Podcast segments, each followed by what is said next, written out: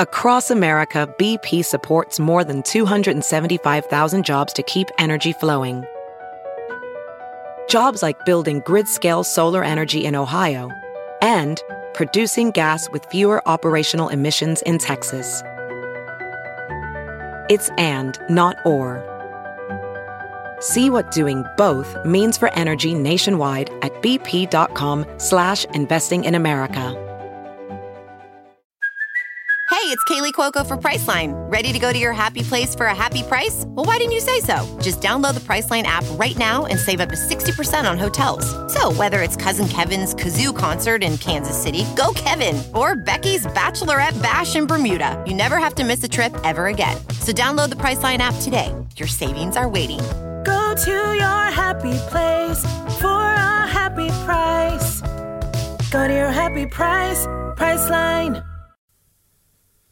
What is up, Gypsy Gang? We are back for another episode of the Gypsy Tales podcast, and this time it is with uh, one of my now favorite repeat guests, Luke Kidgell. Uh, Luke has been doing a bunch of uh, new comedy stuff uh, on the Gold Coast, just uh, just getting some reps in, right? Some new material for that new hour that he will be uh, presenting when he can resume his Australian tour. Uh, he actually came on the podcast to announce his tour uh, and tour dates, but that has since been put on hold. Nevertheless, it was an epic podcast. Luke is. Uh, Luke's a dude that I just really enjoy being around. We've we've actually since the first podcast we've hung out like a bunch. Uh, we've been in, in a bunch of different places. We did some events for Nobby together, uh, and we've just yeah generally hung out. He's become a, a good mate of mine. I think that uh, the vibe that we have on the podcast together is is really rad as well. Uh, he is a guy that I'm sure will be on the podcast a lot. Uh, and if you haven't already watched his special, uh, just go to his website. You can see the whitest boy that ever lived. that is his previous special. You've probably got some time to watch it now. Um, but yeah, this was a super fun podcast. Really enjoyed doing it. Uh, disregard the tour dates, obviously, because uh, this was recorded before COVID 19 took over the planet. Uh, but yeah, nevertheless, a great podcast. And thank you very much for joining us. Luke, you are always welcome back, brother.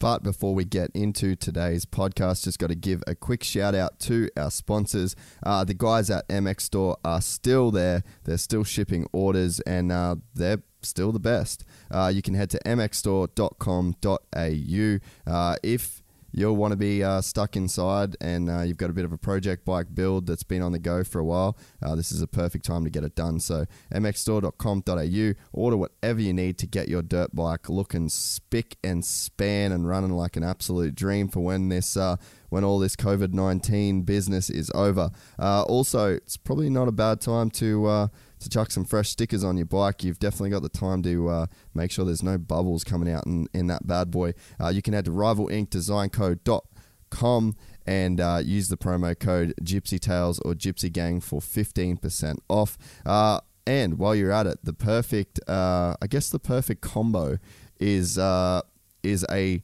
Thrill Seekers seat cover. So you can head to thrillseekerscollection.com. Uh, you can design your own seat cover, or you can choose uh, from some of the super gangster stuff that they do there. They just released the Jared McNeil tree camo seat cover today. Uh, so yeah, get amongst it and get yourself basically the best seat cover in the game. Uh, also, got to give a big shout out to the guys at Boost Mobile. Uh, they are doing everything they can to keep us running 100% during this time, uh, and it is much appreciated. Uh, basically, if you do need a SIM card, if you need like a backup thing just in case anything goes out, uh, you can head to any service station and buy your prepaid SIM card. Um, and then you can just go through the website boost.com.au to activate and get it all sorted. Uh, also, just got to give a massive shout out uh, to Sammy uh, and the team at Fist. Uh, he is going to be helping us uh, keep this whole thing running for this month. So, just for that, we've got to give uh, his basically now iconic handwear company, Fist Handwear, a plug. Uh, if you want to get 20% off your very own pair of Fist gloves, then you can type in the uh, the lovely code Fuck Jace, uh, and you're going to get 20% off your entire Fist Handwear order. Uh, JB, the Mad Dog, is probably going to put some uh, some knobbies over his face and just keep shipping orders uh, throughout this time. And also, it is starting to cool down a little bit, so uh, protect yourself from uh, getting a cough that could lead to corona.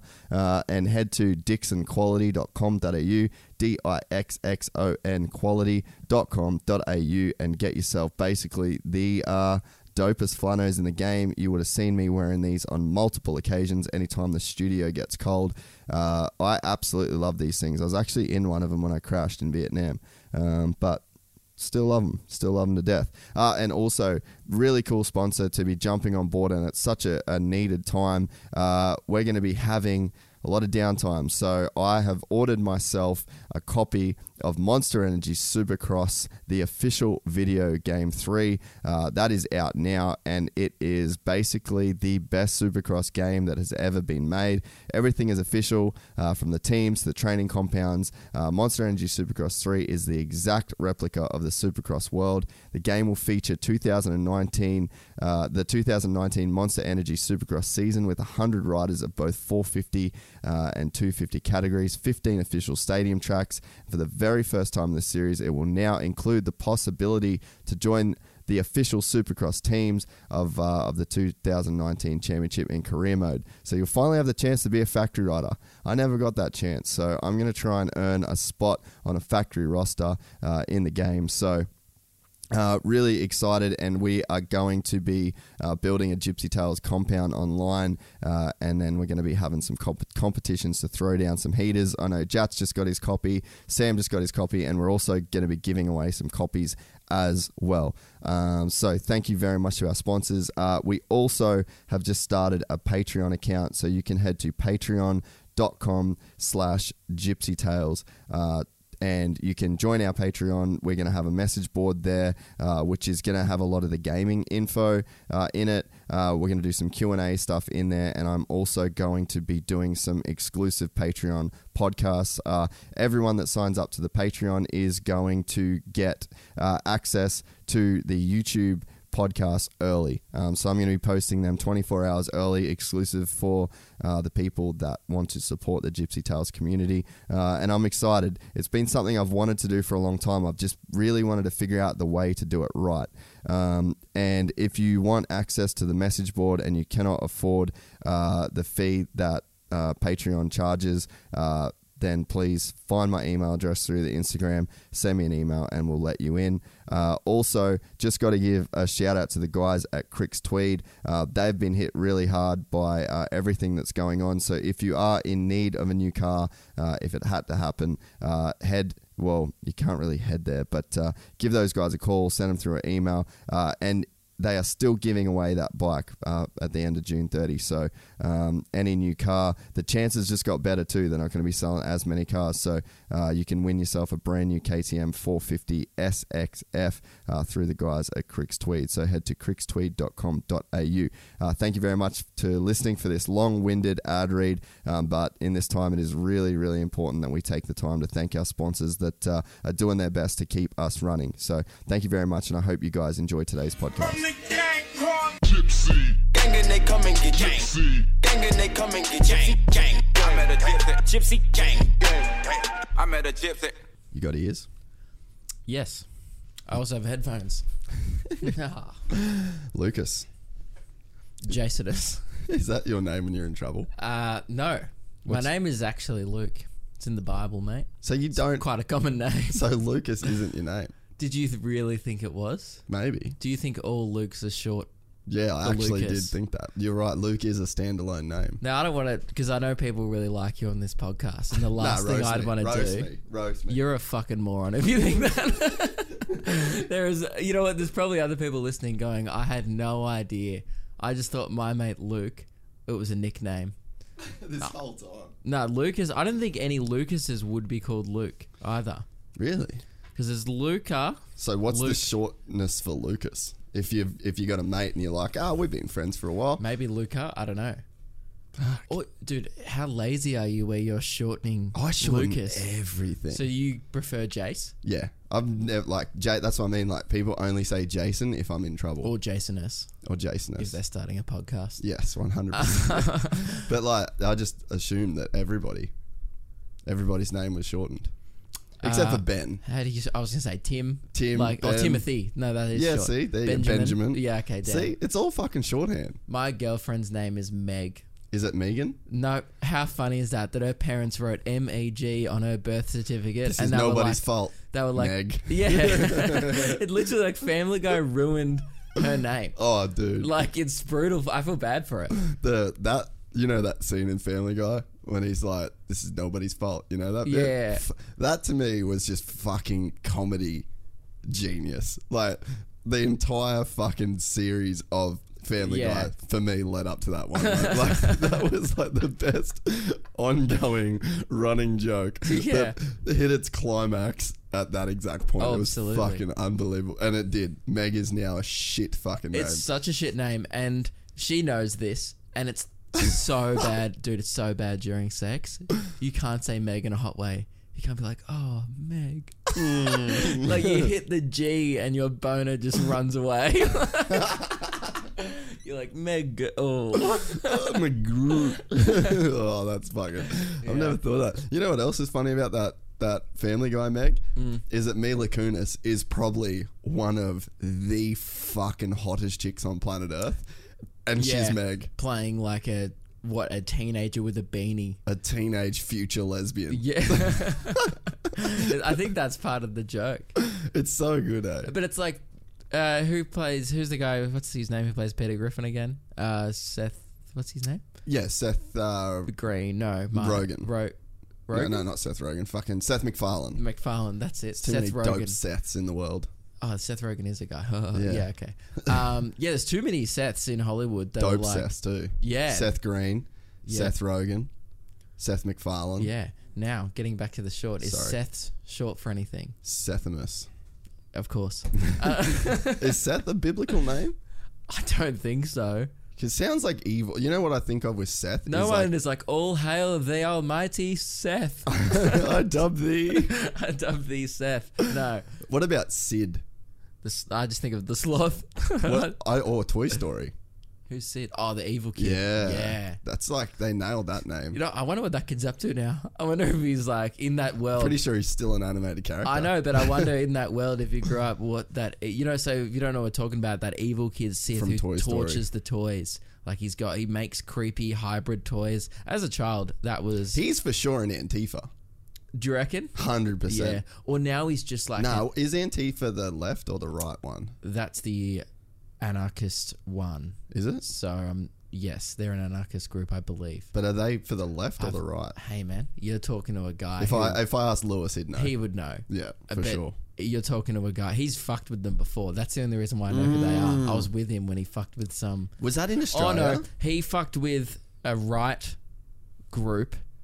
Then he told them he was from Antifa, so yeah, that so means yeah, left. yeah, yeah. So what's the fucking right version of that? Of being like the an pri-. What is it? The not Of being a Republican. I don't know. fuck. Who's that group though? The the Proud Boys. yes, He would be a Proud Boy. Yeah. Sorry, it took me a while Lewis to also has fucked with them. Sure, he he needs has. to ease up.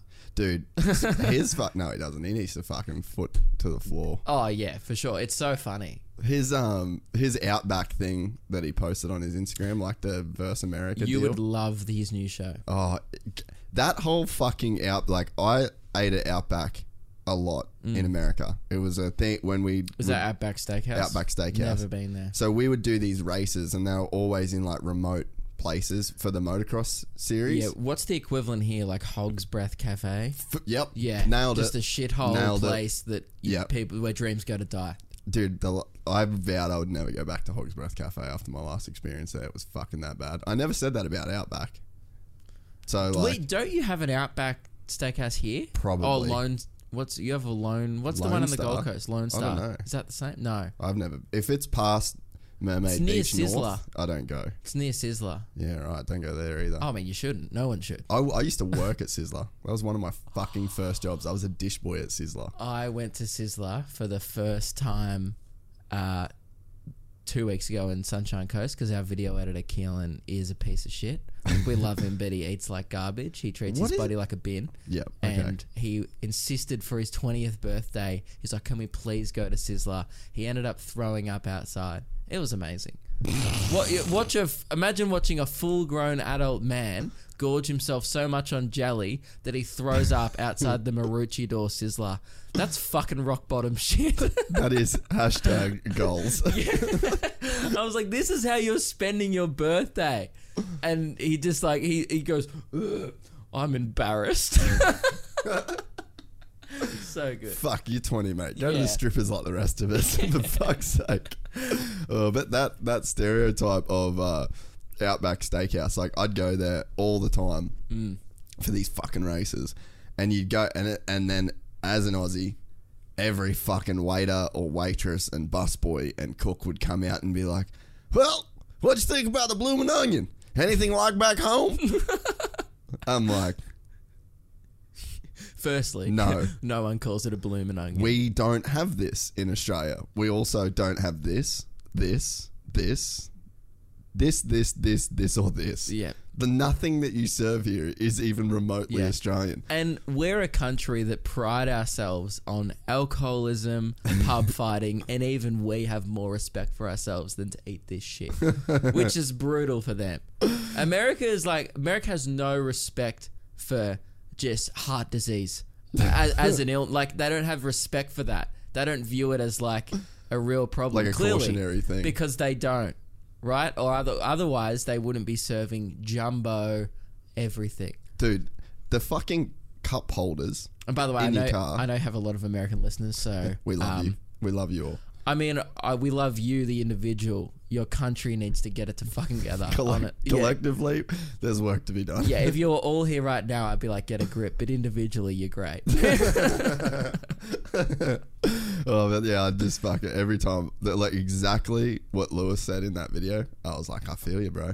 I feel I'll be honest, I haven't watched it. Yeah, no, that makes sense. Yeah, I'll have. You know what? We hang out every day, and I haven't. I, I want to watch the whole Spears vs America thing. I've seen three of the segments from it, hmm. and it was fucking great. The best. Yeah. work he's ever done, I think. That's awesome. You, you, you would love it. it's crazy with I watched that and it's like you know when you see something that's TV land mm. and it's got the TV land voice with the TV land person with the TV land production it mm-hmm. feels like TV land and then I was watching that Lewis bit about Outback and like even his voiceover it's his voice Yes. and it's so crazy to me that it's like, here's this fucking now TV land guy that's doing something like that's a very Yeah. TV land format. Yep. But he ain't fucking TV land at all. No. It's literally his voice. Nothing changed from his Instagram and his fucking stories w- would be like literally giving you shit. That same voice is yeah. present in Spears vs. America. And to me, I'm just like, fuck, that's so fucking cool. Or is that because you just know him outside of that, so you know who he is? Nah, but I think it, I know people that have their TV presenter voice, Right. and then their real voice. It's really, really, really, really hard. Yes. To to have contin- continuity Continuity, yeah. between the person that you are hanging shit on your mate on a story, Mm. and then the uh, guy that then goes professional TV land voiceover with a microphone. It's this. It, to I think personally to make that seamless and just the same as your normal voice is like a really hard thing to do. Yeah.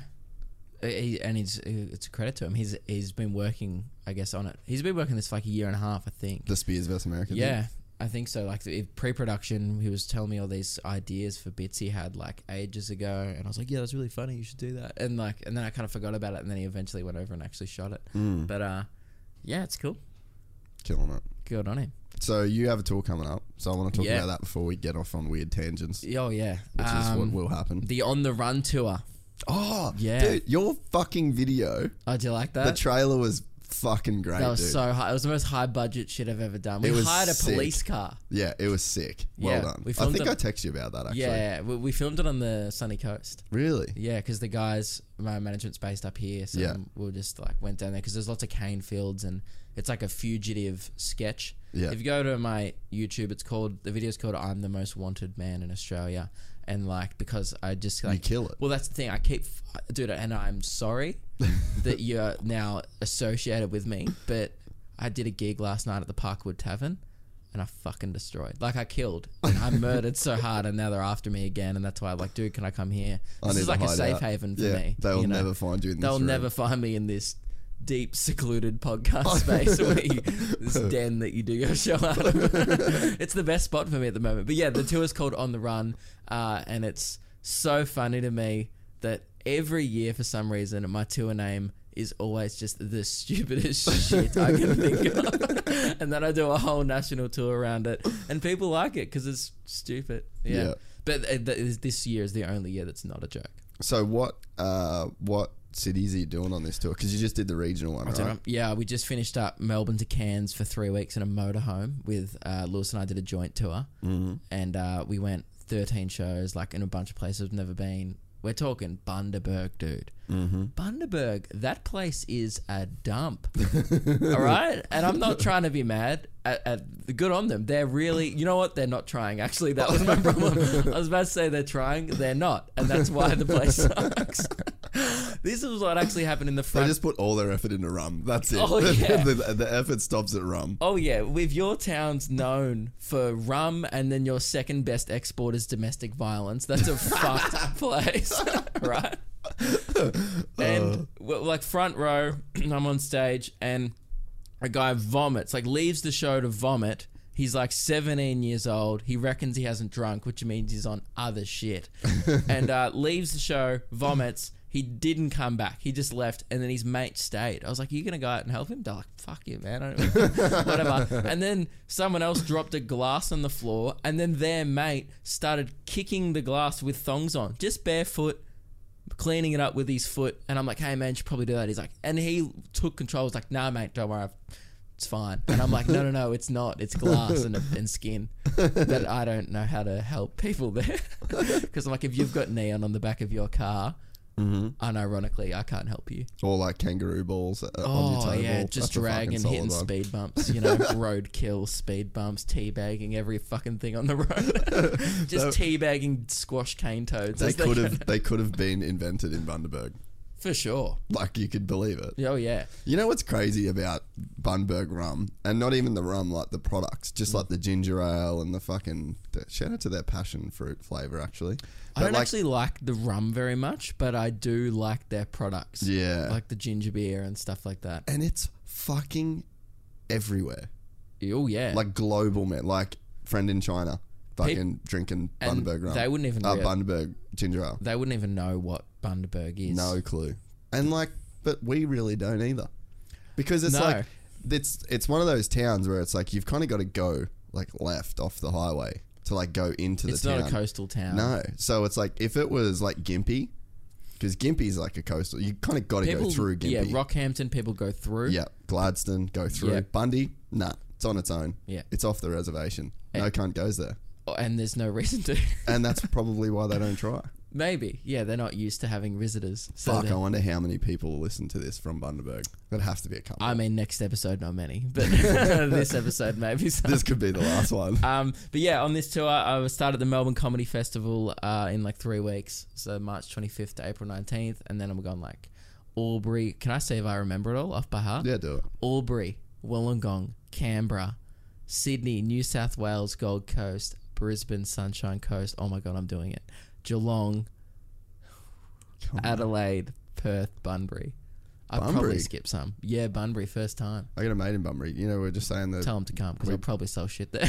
What's that? Yeah, I will tell him to come. Actually, you might have Bunbury. I think there's well, Perth's actually really good for the podcast. There's like a lot of people in Perth. that Perth's listen. great to do shows in. really. I reckon what top three favorite places in Australia is Perth. People Really? shit on it. It's Oh, so nice. I fucking love Perth. Dude. it's just not worth the flight, but once you get there, it's great. what did uh, who the fuck did I have on that was talking?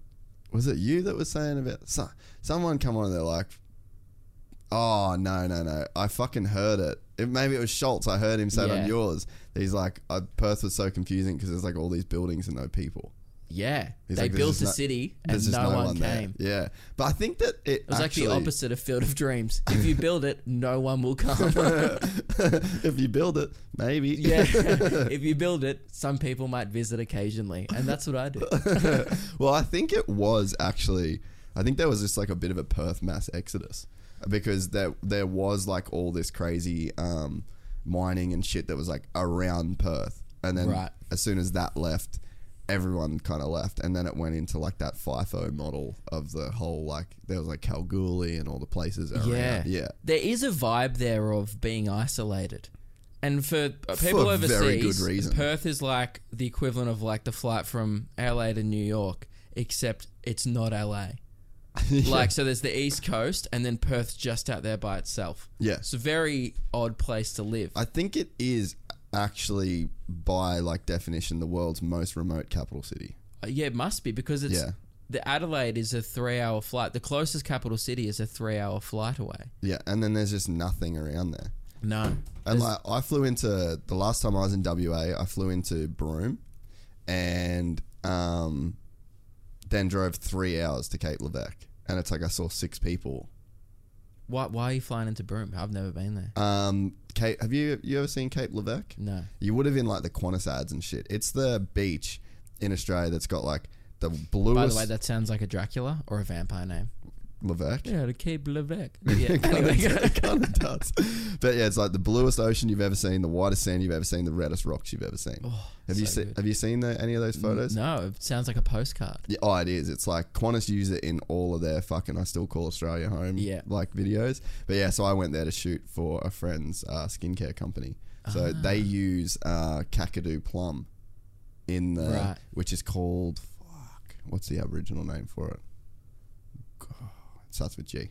Anyway, so uh, they farm it out there. So we like went and visited the farm, and That's then so we cool. actually took photos of like one of the Aboriginal girls uh, as like a model for the company. Like she's a super beautiful Aboriginal girl. Yep. So yeah, it was pretty cool, and we just like cruised around out there in like a Land Cruiser. But it was like flew to Perth, flew to Broome, and then drove through. It's like I saw ten people. Shit, Yeah. that's wild. It's remote. It's fucking out there.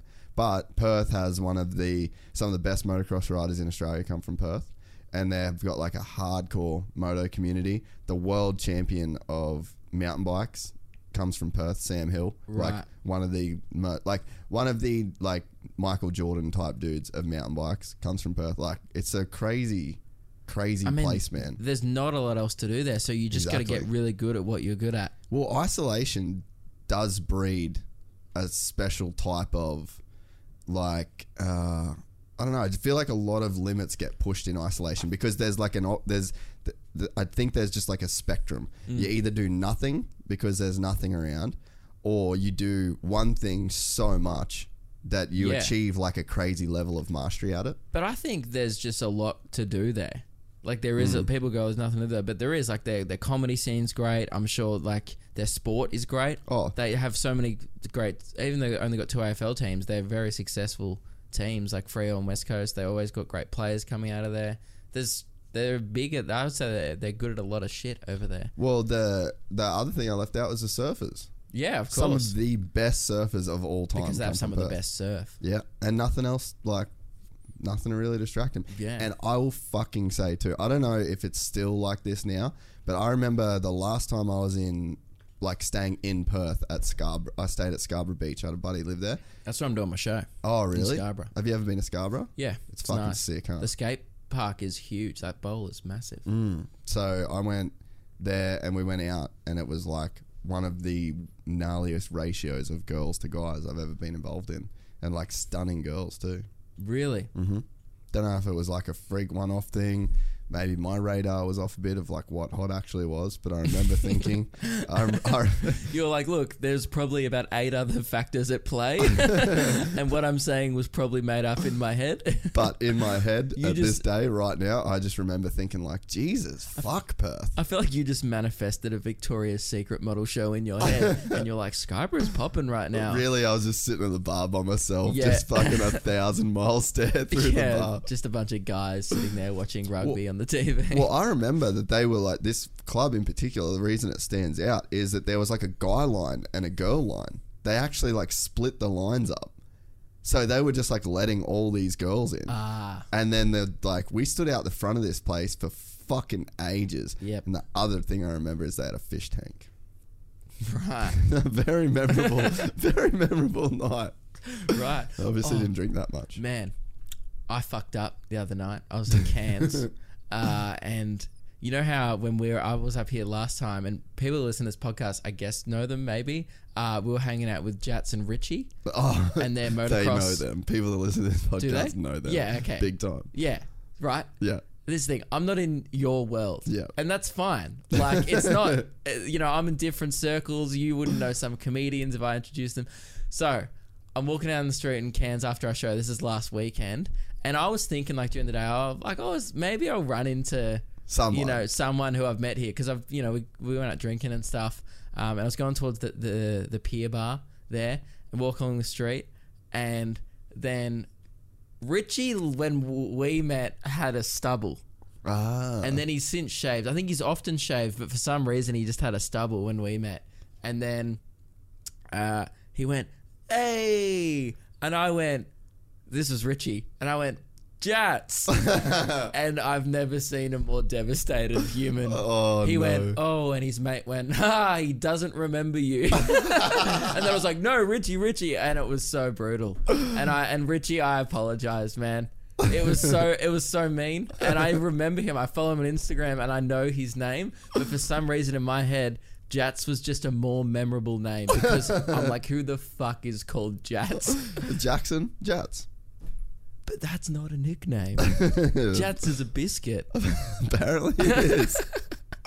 uh, he used to on his helmets, like he used to get custom helmets painted, and he got Yeah. like two biscuits and then like Jats put Ah, over the okay, top of it. that's So like it was Yeah. a bit of a thing. Both great guys, just Legends. legends. But oh, I felt so bad. What you did you hang out after? Or No, we just had a chat, and he was like, "You going to the woolshed?" And I was like, "Fuck no, I want to survive." Uh, and then I went and had a few beers and went home. That's like if I ever want to get in a fight ever, just go there. just go there. Yeah. Every single like, and I'm not even exaggerating. Every single time I've been in that place, there's been like a weird altercation. I feel like there's a dog shit place in every town called the Woolshed. There's one Yeah. in Adelaide as well. Really? Yeah, and it's just like they're all dirty. Yeah. No one ever goes and has a pleasant time at the Woolshed, and it's what you get for calling your venue that. Well, Jats and Richie fucking love it. They pull so much out of that place. It's insane. But it's Oh, full yeah. of backpackers. Well, that's why Kansas full of backpackers. Full Yeah, this stop. is- I this is stayed true. at Gilligan's. Oh, how good's that experience? So good, actually good. yeah, yeah. Oh, that place is amazing. Yeah. I rate that. I've been all over the world. I rate Gilligan's. On Gilligan's, like, if you catch, like, unicorn mode Gilligan's, Yeah. one of the best, pl- like, best clubs I've ever been to. Like, better than shit through Europe, America. Wow. Fuck, it is on its day. On its, On its day. on its fucking grand final. Like, we've had, we've had times there where we went during the day, we're day drinking, been at the like the beach thing that they got out the back, volleyball, drinks, blah blah blah blah. Met some girls, went up, had a nap, went back downstairs, bought some new clothes for the night, ditched the old shit, partied all night, Boom. like just fucking unicorn nights. You know what I can't get over, and I think it's just a North Queensland thing. In Melbourne, the place would be shut down immediately. It was uh, wet t-shirt competitions and Oh. jelly wrestling exists still. Oh yeah, It's 2020, and they're like wet t-shirt comp. Want to come see some nipples? There's going to be chicks in bikinis jelly wrestling. Imagine if a bar in Brunswick did that. People would be on Twitter, and that shit would get shut down within an hour. The cops would come, yeah. and I'm not even joking. No, like you're 100 percent right. that that would just not fly at all and it shocked me i thought it was cool i was like you know what i think it's great. If there's still girls wanting to get it out in front of a pub full of strangers let them Dude, it's so primal, isn't it? Like when you really think about it. like even but really let's be honest the flyer for jelly wrestling had all these chicks in bikinis wrestling i bet it's just fat guys going oh, i could fucking take him out Dude, you'd be surprised how fucking hot some of the chicks are that do this shit. that's what i was trying to explain to lewis he goes it's just all dudes and i was like but No, there'd be bro. some hot ones Yes, no, for sure. The Yeah. wet t-shirt comps used to be fucking insane, and like Mad Cow. I don't know if that's still there. The Mad Cow. That's like a placing. Used to, we used to go there. I went there every Thursday night from when I was fucking sixteen to eighteen. that's so Cairns it was fucking awesome, man. Like I got in a fight there one night, like alongside my teacher. and he knew you were 16 Yeah, he Yeah. was my teacher at school Yeah. in year 11. and then, like, he was there one night, and it, there was, like, that bit of an awkward. I'd, I had a fake ID from when I was 16, Yeah. and uh, got caught out at the wool shed. yep Ended up getting thrown through the wall because I tried to run away from the bouncer. and then tried to fight the bouncer, who was much bigger than I But was. But what a dickhead throwing a minor through a wall. If he knew he, you're a minor, I went then- through. You know how then you, you don't throw him through the wall because you can get arrested for throwing a minor through plaster. well, you know, you know, you go. Oh, you haven't been to the woolshed. no, I've been past it. Oh, so you go, you walk in, you go left, and then hard right up the stairs. Right. So I had this ID for fucking years, like literally two years. Mm. It was like two weeks before my 18th birthday, so I kind of didn't give a fuck. Like two weeks of not clubbing, not such a bad deal after two years of clubbing, Yeah. underage. So then I was like, with me and my buddy. So I did. Oh, I actually probably shouldn't say how I did it, but anyway. So I had my best friend's ID, and his name was Tyson. And then uh, so he he walked in just directly in front of me. Bouncer's like, "Have a good night, Tyson." Gave him back his ID. I walked directly, and I was like, "Ah, he read the name." So and I still just gave it to him. I was like, "Nah, surely we'll be fine." Have a good night, Tyson. And I just yanked it and fucking bolted up into the club. Oh my god. Could have just backed out. And then this big fucking Samoan dude has just like gone, nah, bro. Reached over, grabbed. I was like four steps up and just fucking thrown me, dude. And I went flying through the fucking Gyprock back out into the line on the street. it was fucking hectic. That's so Cairns. Oh, it was awesome, eh? Just then, throwing around children. and then I'm like on my fucking back, just like throwing punches and kicks up at this dude. Yeah. Uh, like that when you're 16, you're like, I can take this guy. Like, Turns out I I can take this six foot four guy who just threw me down a flight of stairs. Oh. That's, like, that's like just zero self awareness in that situation. that's so funny. that's just complete ignorance, eh? Yeah. But yeah, so that's that's like that's Cairns. Oh yeah. It was a I like special. Cairns. it was a special place to grow up. What's your favorite place in Australia? Cairns? Yeah. Okay. But I mean, it's just hometown shit. I, I don't mind it there as well. Like it's definitely top top four. I wonder though, like, I wonder if you did a trip like with us there, Mm. where we could, you had like a few days. It wasn't like a work thing, and you Yeah. could really do shit that like we grew up doing. Yes. like we had boats, we had cars, we had bikes. We we know all the craziest waterfalls that Yeah, yeah, people yeah. don't really go to. They're not like national park one, you know, shit shit like that. Yeah, that would be the best way to do it. Yeah, like sure. we've done, man. We used to hike like Mount Bartle Frere, which is the tallest mountain in um, Queensland. Oh, Right. Yeah, th- yeah, tallest one in Queensland. And uh, you know, we'd do like hikes and fucking camp, and you know, we'd go out the reef spearfishing and go out off these like tiny little boat ramps that no one knew about, and you know, just like all that sort of shit. Like when you really know that place, fuck, it's cool to grow up there. Yeah. Like we just could do, you just so much freedom as kids. So there's nothing like that in growing up in Melbourne No. at all. You're like when you grow up there, you just know not what to do. You're like, don't go there, don't go there. Like that's Mm. there's nothing to do except for when people ask me like, oh, so I'm coming to Melbourne for the weekend. What should I do? I'm always like, I don't know. Go to the footy. go to Go the, to the. MCG, yeah. like, go check out Scienceworks, bro. Race Kathy Freeman, you know, like that's what else is there to do, Yeah, it's that's just the urban sprawl, though, right? right? Yeah, it's like there's a lot to do. That's the thing. There's so much to do. It's like, dude, you do whatever you want. Yeah. go to the city, and whatever you like will be on. Revolver. Yeah, if you like pingers, it'll be on. Just, you know, just stay there. Just stay at Rev till fucking. I've only ever been to Revs twice. Yeah, right. I'm probably gonna go there next weekend. I'm down there for that. dirty. It's got to. You got to do it. Fat Boy Slim played there like a month ago. Really? Wild. After he did the Aussie Open. Fuck. Yeah, my mate, mates were just like, he was in the cage at Revolver, and like, that dude must just party. He's like, how old is he? Maybe like 60? Yeah, Something. fuck. And he's still doing revs at like 3 a.m. That's why he's Fatboy Slim though, That's because he ain't faking that shit. No. He ain't faking Fatboy Slim. He is Fatboy Slim. oh, yeah. That's why he's doing it. It's, I think it's crazy.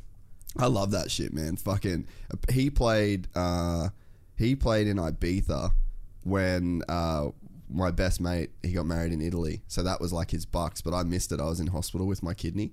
Right. So then I ended up, I ended up not like checking myself out of hospital. I flew when they said I couldn't fly, basically, to like get there for the wedding. I was devoed. He said that Fatboy Slim in Ibiza was like Would have been the best thing ever. basically the coolest shit ever because he's got some fucking bangers, bro. Oh, yeah. So repetitive, but so good. So good. Like, if you want to hear right here, right now for five minutes, Yeah. go check out Fatboy Slim live. I just think of Freddie Prinze Jr. for some reason that? when that song comes on. You know the actor, Freddie Prinze Jr. No. He's like maybe a tiny bit too young. Mm. Big in the nineties. Yeah, right. So when I was in my dad's ball sack. Yeah, basically. Yeah. maybe too soon. But dude, I, I just got memories of like Gilligan's was the place where we would go till 3.30, 4 in the morning.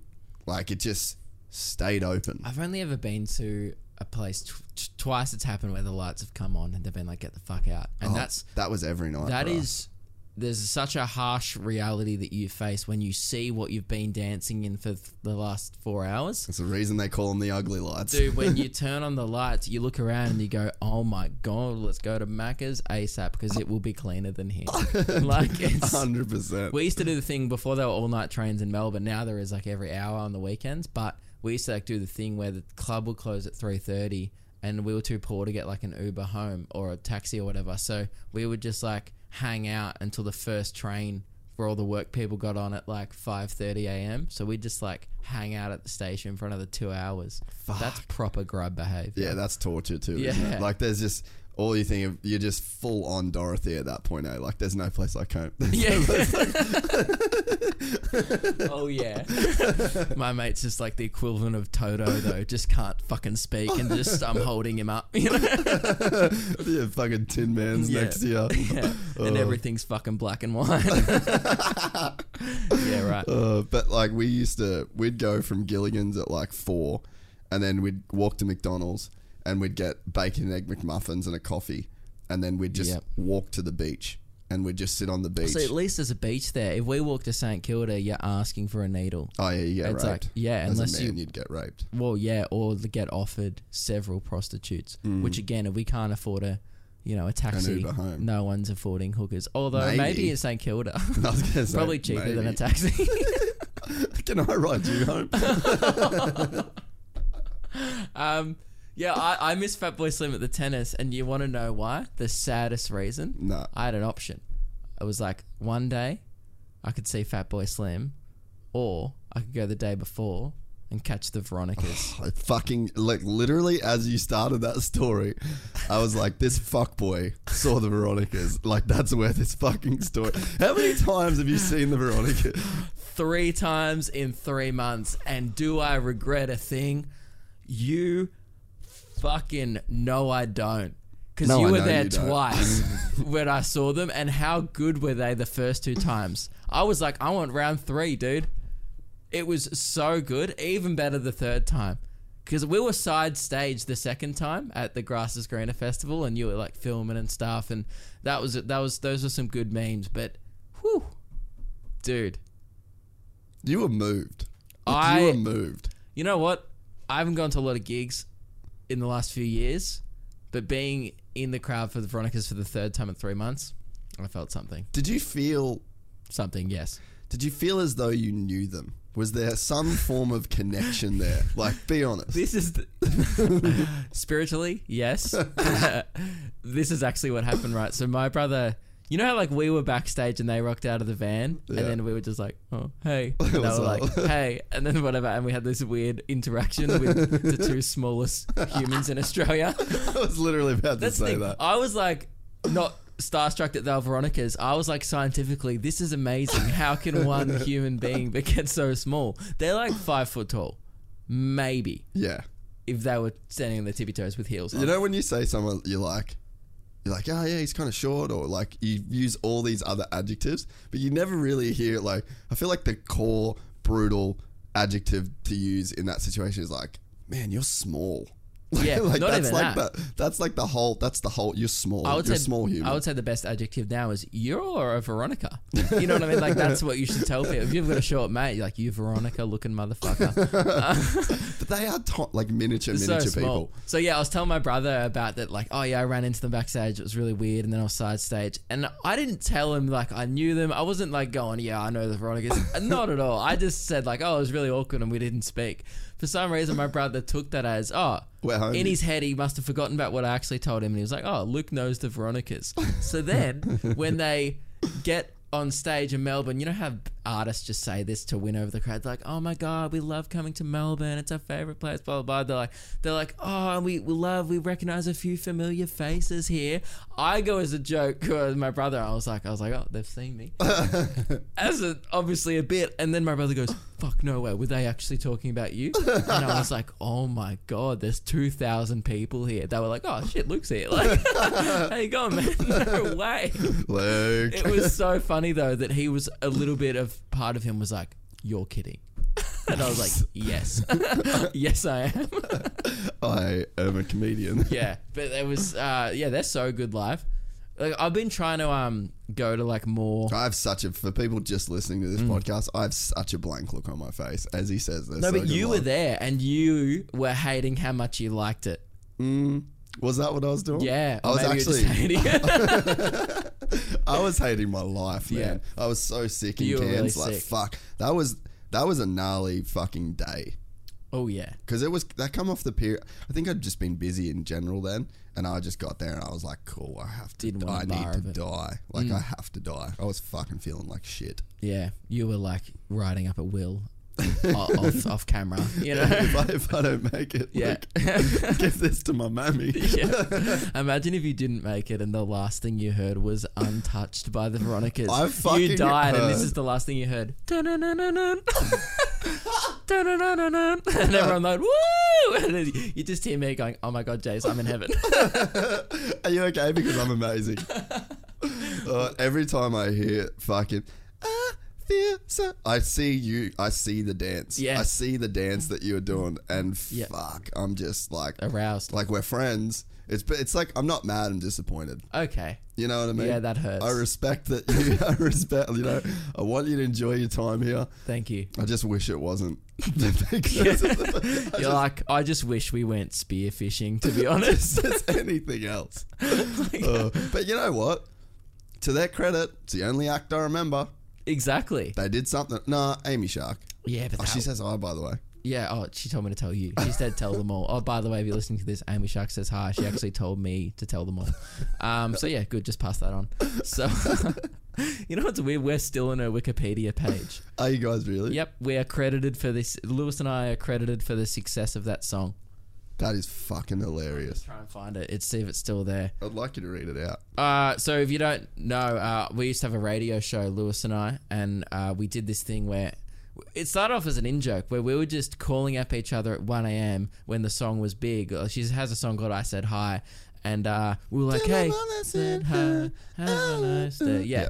and uh, we'll we'd call each other up at 1 a.m. and be like, "Amy Shark says hi." All right, see you later, man. Bye. And then just it was just a stupid in joke in our little radio group, and then um then we made this video. I was like, dude, we need to like make this into a video. So then we went out in public and we were handing out flyers, putting up posters around, going You like, guys are fuck with Amy. Shark so says good. hi, and like you know, we'd walk up to people like going, "Hey, Amy Shark says hi," and they'd be like, "Uh, who? What? Hi?" or whatever. and we'd be going to butchers, handing them flyers, and just like putting it everywhere. Then we made this massive, massive uh, thing, and then hung it over the edge of a building, and that was like the final shot. And we like it took us ages to make this big sign, and we hung it over the building, and people were looking up, and we got megaphones going like, "Amy Shark says hi," and we're playing the song. and then Amy Shark's management got wind of this, and then she ended up coming on our show for an interview and stuff. And uh, then Was she cool? yeah, she was really confused at us though. You know what we're Yeah, like. okay. Like we came in, we wrote her a song. Oh, so she was. So this was on the radio station, not the podcast. Yeah. Okay. Yeah, she was just like we just had ten minutes with her when she was coming in there to do like Hamish and Andy and Yeah. Ash right, London. like real shows. Yeah, and then they were like, "Oh, can you come down here to the basement uh, and do this interview with these guys?" And she's like, she wanted to because she'd seen our video. Yeah. But uh, and also, I think uh, Sony thought it would be a good idea because at this video that we done, I got like hundred thousand views at this point. And uh, hang on, so So this is the Wikipedia. Amy Shark's Wikipedia. yep, Amy. I just looked up Amy Wiki. I just realized. Yeah, there's a few Amy's. Fat Amy. Uh, career. I think we're under the career bit. Well, you'd have to be responsible for it, right? Exactly. Uh, I said hi. Okay, here we go. In April 11th, blah, blah, blah, Amy Shark premiered a single called I Said Hi on Triple J. Uh, before releasing the track the following day. It was voluntarily promoted by comedian and digital radio show hosts Luke and Lewis using posters, megaphone, and large homemade signs hung up next to the Fox FM building. Uh, this captured the attention of the songwriter, who then promoted it on her own Instagram. Uh, and then it pretty much says, uh, thanks to promotion, I said hi, peaked at number six. So it's like they're Thanks to promotion. essentially acc- crediting us for the success. I think it makes sense. I mean, uh, yeah, I claim full responsibility. I mean, that's it's it is a good song, but you know, without us hanging up A4 flyers around South Melbourne, none Who knows none the she could be? exactly. I, I feel it kind of makes me feel a bit weird that she didn't give you a shout out at Grass is Greener. It, I felt uncomfortable about it as well. Yeah. Actually, because we had a backstage pass, I met eye contact with her as she was like walking off, and she looked at me like, "Why the fuck do I know this guy?" and you know, but th- okay, these are the facts, right? You might be thinking, "Oh, Luke, he's, this is this is not a bit." These are the facts. We promoted her video. Two weeks later, she was on the cover of Vogue. You be the judge. Yeah. What does one plus one equal? The cover of Vogue. Vogue. 100%. yeah. so um, yeah, well, it was good fun. What were we talking about? I have no idea. The. Veronica's. Um, Oh yeah, I've been trying to go to like more gigs lately because I used to be really into music. Yeah, right. And uh, you, again, and now if you thought you were disappointed in me, Jace, for going to the Veronicas, I got some tickets for a big concert in November. who? Fall Out Boy and Green Day. No, I'm not mad at that. Oh really? Fuck no. And Weezer, but I don't like Weezer. Oh, Weezer's alright. Yeah, I'll be probably at the bar for a little Weezer. Yeah, and then I'll come out at Nah, my, my not- name is Jonas. Not not mad at you for that. at all. Really? Nah, fuck no. Fall Out Boy? I love Fall Out Boy. What? Dude, Pete Wentz is like, They're like male Veronicas. nah, they're good. No, there's Of some, course, they're great, There's some real shit in there. in Okay. Fall Out Boy. I really thought you were going to judge me. All right, what about Green this? Day, American Idiot. Okay, Green Day is pretty me? Boulevard of Broken Dreams. Fucking kidding me? Yeah. Come on, let's go. Okay. We're on. I might come with you. Three months, uh, th- sorry, three weeks' time, going to see My Chemical Romance. In. Wow, I thought I would cop Nah. a lot more judgment for Nah, this. nah, nah. Helena, one of my favorite songs of all time. Great, I'm excited. Yeah. When when are they coming here? They're coming to Download Festival. They're still like a festival in Melbourne, and I paid two hundred dollars to see them at a festival. Are What an you big enough to not have to pay for tickets for festivals yet? Probably, I could probably hit them up, and I just, Josh? I didn't want to like miss out on tickets. So yeah, I just true. That kind of is the risk that you run. You don't want to be that guy as well. Like I, I do, like you know, you want to support. You want to be normal at times, Yeah. you know. You don't want to let this new celebrity just Hey, I'm not also not that big enough where I, you know what they'd probably be like, fuck no. Like, fuck off, cunt. like I do, yeah, you do get offered. When I worked at the radio station, I got offered a lot of triple because Triple M promote a lot of Yeah, events and yeah, stuff. yeah. So I got offered a lot of stuff, but it's always like on the day. It's always like, do you want to go see the Foo Fighters tonight? There's four tickets at reception, and then it's like, well, not really. I had plans, so that you, that you never get Not really. I was going to watch The Bachelorette with Meg. Exactly, and that's important. yeah, I'm so brand. excited. They just announced the new Bachelor. Turns out it was this guy who'd been on Survivor. Fuck, man. He's not even a hunk. Really? I was, that's so rude. I was about to say he kind of looks like you. like, he's not even hot, man. He's like a Jace doppelganger. he looks like you, you fucking ugly cunt. Yeah, I looked him up the other day, and I was like, I don't know. What do you reckon about this guy? Like he's he's a hunk, but he's not a, your stereotypical hunk. Bit of an I outdoors feel like man. he is the stereotypical hunk. But he's got a beard. He's like, you can tell he goes spearfishing. I went out and checked out his Instagram, and he's like, definitely loves a hike. You know? Does he love a hike because he likes hiking, or does he love a hike because he loves the gram? Yeah, I think Oh he. fuck, he's even got a chest tattoo. Yeah, oh yeah, he's like such a stereotypical adventure wanderlust cream. You just, I did not know that. Oh, that's Has that been talked about in the podcast Fuck before? no, nah. Jace has a chest tattoo. People tattoo. have seen it. What's like, on it? Uh, just fucking some weird quote shit. Just bullshit. What is it? If I can't find a way, I'll make my own. Is that actually what it says? Yeah, in Latin. And you judged me for enjoying the Veronica's music. On, let's go. I deserve it. yeah, uh, what do you mean? If you can't find a way, I'll make my own. Yeah, it's And just like you- a Latin. That's like the translation of the Latin quote. Right. So then you look in the mirror and you obviously have to read it backwards because that's why getting quotes on yourself is dumb. so right. And wh- was it a drunk tattoo? Was it a sober? Nah, just like young and fucking. And you're like, I want- want- wanted to be cool. I want this on me forever. yeah, I believe in this so And do you still believe in it? yeah, I feel like it's a. I feel like it's a way that I've definitely lived my life. Would you? I feel like it is true, but would you get it nowadays? Nah. Would you get it put on you? Nah. You're If- gonna. If get- I if I could go back to not having tattoos, I definitely would. you wouldn't want any. Nah. How many do you have? Just that one. But How big is it? it's like from there to there. And that's all you have. That's such an odd way to start. Yeah. Well, I got I got I will do more. Like I've actually thought of like another one that I'm gonna do. Yeah. But so it'll be. I kind of I like the idea of being like Tapped out. tatted from like there, so that it's just your torso, so you can always wear a shirt. Like a lot, like still people don't really know that I've even got tattoos. I didn't know. Yeah. So it's like it's a good tattoo to have in the fact that if I put on a t-shirt, you can't see it. But objectively, it's a pretty bad tattoo. yeah, objectively, the only good part about it is that uh, not many people know you. So yeah, but I, like I wouldn't do tattoos again. Like even though that that's the kind of thing though. Like at least with that one, it's like that is how I've lived my life. And like I was, No, it is. I, was like young. I agree. And I was like, this is like, oh, this is how I'm going to be my entire life. I'm just going to do my own fucking thing and I'm going to make it happen. And like, Man, I do that's that what I have done. But you Like- don't need a tattoo to do it. No, but I do need the occasional. Yeah, everyone else, everyone has their vice. You know, mine's is two thousands pop. Yes. You know, in the form of the Veronica's. Mm-hmm. Yours is getting garbage on your chest. You know, Forever. Yeah, both are gigantic pieces of shit on your existence, and everyone has a flaw. but no, it's true. I, I've like literally since I started comedy.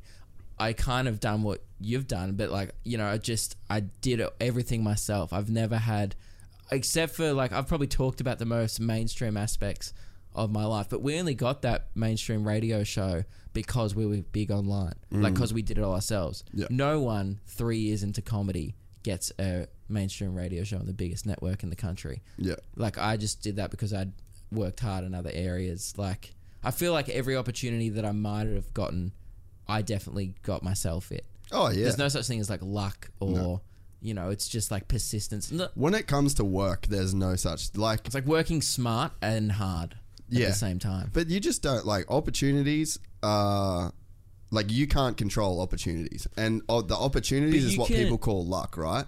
But you can almost con- influence the opportunities. of opportunities. course, you, can know? like put yourself in a good position to get a better opportunity. fucking oath. And but like I guess the my point is that the opportunities that you get is what people call luck. Yeah. They're like, oh, you're so lucky you got that. You're lucky you got that radio show. But it's like, well, that is lucky that whatever I did before that reached a person that was in a position to offer Yes. me that. That is lucky. Like you had no control Mm. over who actually saw that, if that makes sense. But I did But you influenced every action that led up to that. Yes. So it's like you did make your own luck by Yeah, definition. It's like that is lucky, but I also like tried for two years to make viral content and failed until eventually a couple kicked off. Then you get the ball rolling. But like most people would probably just give up. Mm-hmm. Most people try something for like a month and go, "This isn't. I'm achieving no immediate success. Fuck this."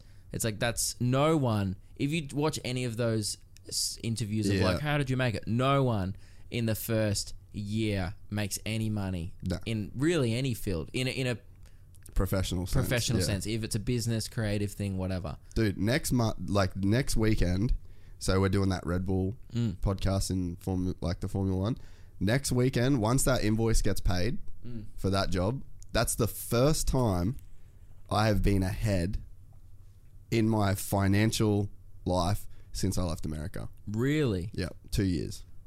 It will be the first, and it will only be by like a few thousand dollars. And this is a very successful podcast. it's as one well. of the biggest in Australia. absolutely. Like it's fucking like it's cr- it's crazy. Like I've been looking at some numbers like from work that I've done with other people. I'll get in one hour the downloads that other shows get all time. Oh yeah. It's fucking absurd. Like we had, uh, you know, you don't have to say what numbers you get, but like we had uh, a quarter of what you got the Mm. last month It's insane. Eh? of on ours, and ours is one also one of the biggest podcasts in the country. Mm. Like we we're always top fifty, top hundred on iTunes, like every every week, and Mm. we only upload two episodes a week. But you, how many do you upload of this? Three? Maybe one to two a week. Right. Yeah. Yeah, but this is what what you've created here though is the reason why it's successful. It's a it's you. You're like a very genuine uh, person, and that's why I, I always want to come on this show because it's like yeah, it's cool to promote show on a big platform, but it's like kind of just want to catch up with Jason. like you know, like we still always go out for lunch and stuff after, going like, oh yeah, fuck, what's been happening, man? Like Yeah. you know, and and it's just the I what I think you're doing is what I wish everyone was doing. this is the Yeah, only place in Australia I can come to where I can come do a cool podcast in a great studio. I wish if I went to Perth, I had a guy there that I could go. Yeah, it will with. though. I reckon.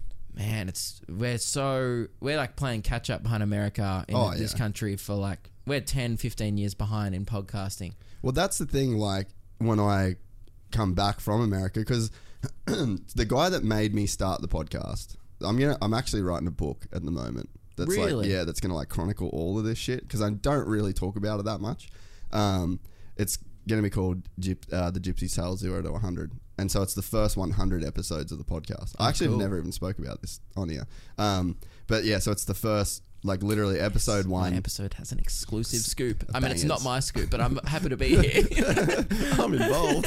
Woohoo. But yeah, so it's like the first uh, one to hundred chapters of the Yeah. podcast. I think we're on. Fuck, you'll be like ninety four. So we're getting like really close. So once the hundred's done, like that's the cutoff, and basically like every chapter of the podcast is going to be a chapter of the book. So it's going to be a hundred chapter book. Oh my god, I'm in a book. Yeah, you'll be- you'll be so proud. Fucking pumped. Yeah, I, I'm going to be in a book twice. What? What's the other book? Didn't we do two episodes? Oh yeah, Yeah. I'd say I'll combine the combine them, but you'll be in a chapter of the book regardless. I would say for mine, flesh it out over three chapters. There's Okay, a we could do there's, it. there's a lot here. there is a, there is a bit. There's of course. You're obviously you've had a lot of success in the motocross genre of podcasting, but uh, I think what people really come back for is, uh, that Luke vibe. you know? yeah, my charisma and um, Charm. literally, people sitting here going, "Who the fuck are you? Why do I like?" People are, at this point are just like putting up with me and going, "Fuck, I wonder if Jason's going to drop a scoop." Uh, thank God you did.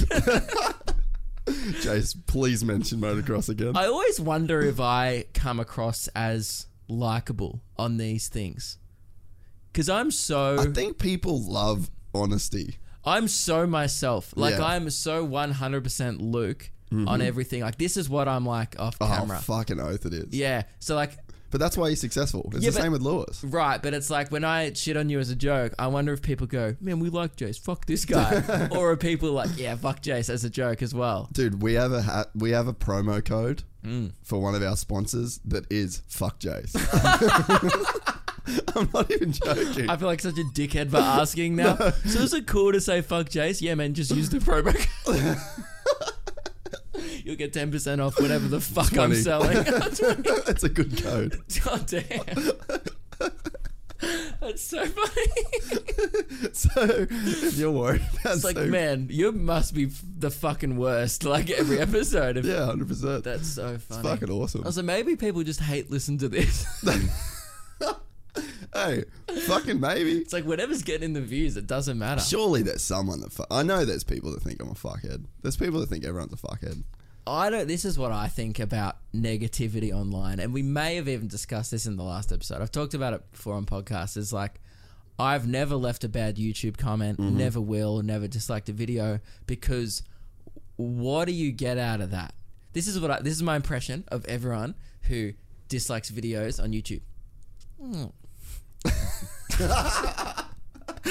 Hmm, I, disagree. You know what I mean? And they think that will get back Cop- at the creator. Cop this cunt. Yeah. They're like, hmm. Dude, I reckon they must go with their mouth, that little noise. and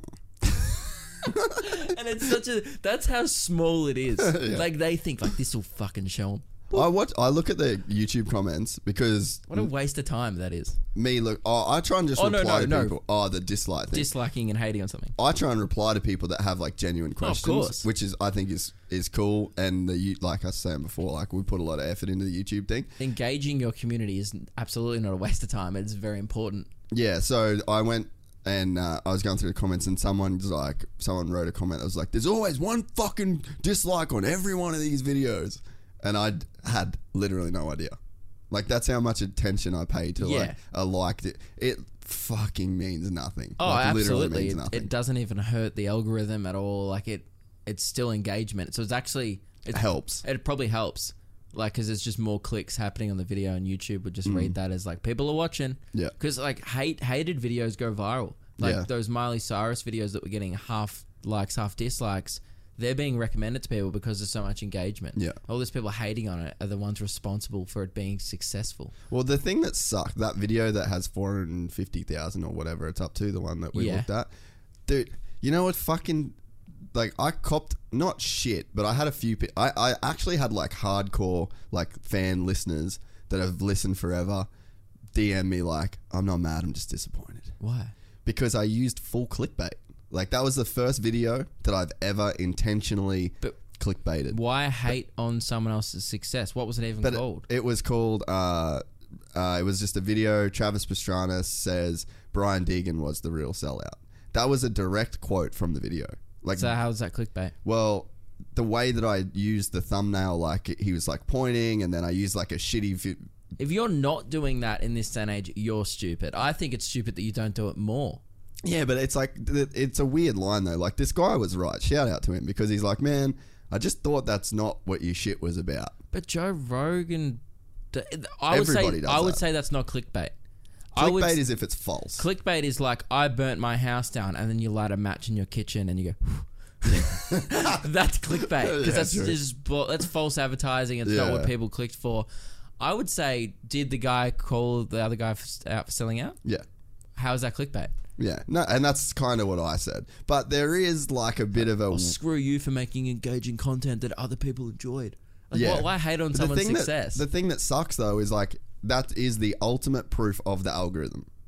right. That's all it is. Like that video still like I told you it had 300,000 views and it had 450. 450. So it's like it's a fucking juggernaut of a video. It literally helped me pay my rent. Yes. You know, and I'm still behind That's on my I- life, I you know. never get mad. Like other people go, uh, whatever people do to get where they are, great. Mm. Like, you know, even people. The most obvious example, maybe it's a very mainstream example, is people hating on Logan Paul because he came off Vine. And it's like, oh, he's not a real blah blah gives blah. a fuck? Gives a shit, man. He's still there. Have you seen his new videos this year? So good.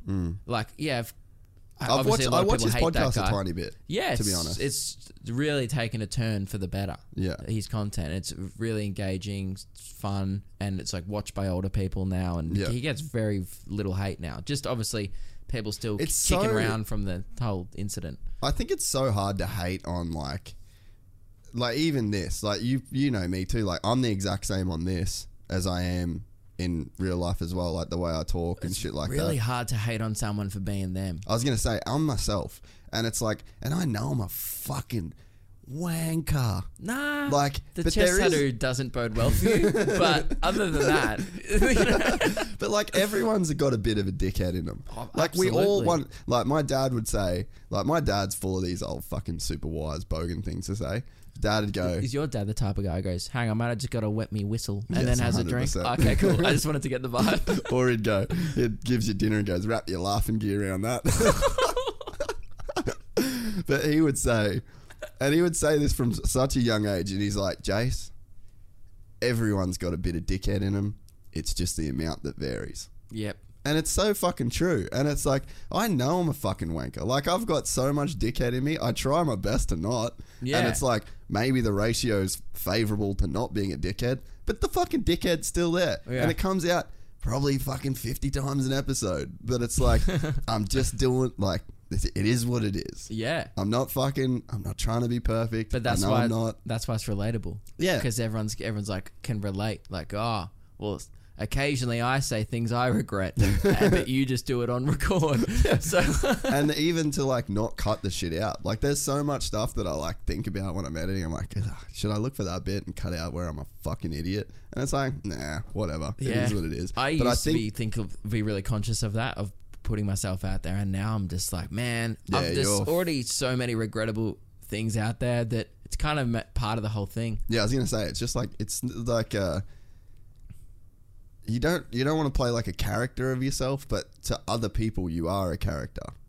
You know what I mean? Yeah. It's like a weird thing, and like you don't want to play, you don't want to actively concentrate on playing your own character. I was hung up on that for so many years. I reckon even the last year, I've just worked out how to properly be myself on Yeah. in content. I feel like I was trying to be a version of myself or what I thought people would like, which Yeah. is not the r- That's like real that, hard That did get that. me a certain level, and I think I lost a few people being not that anymore. Not that I changed that much. I just now I'm very brutally honest on my podcast. Like I'm I'm disgustingly honest to people, where Mm. I just hurt people's feelings.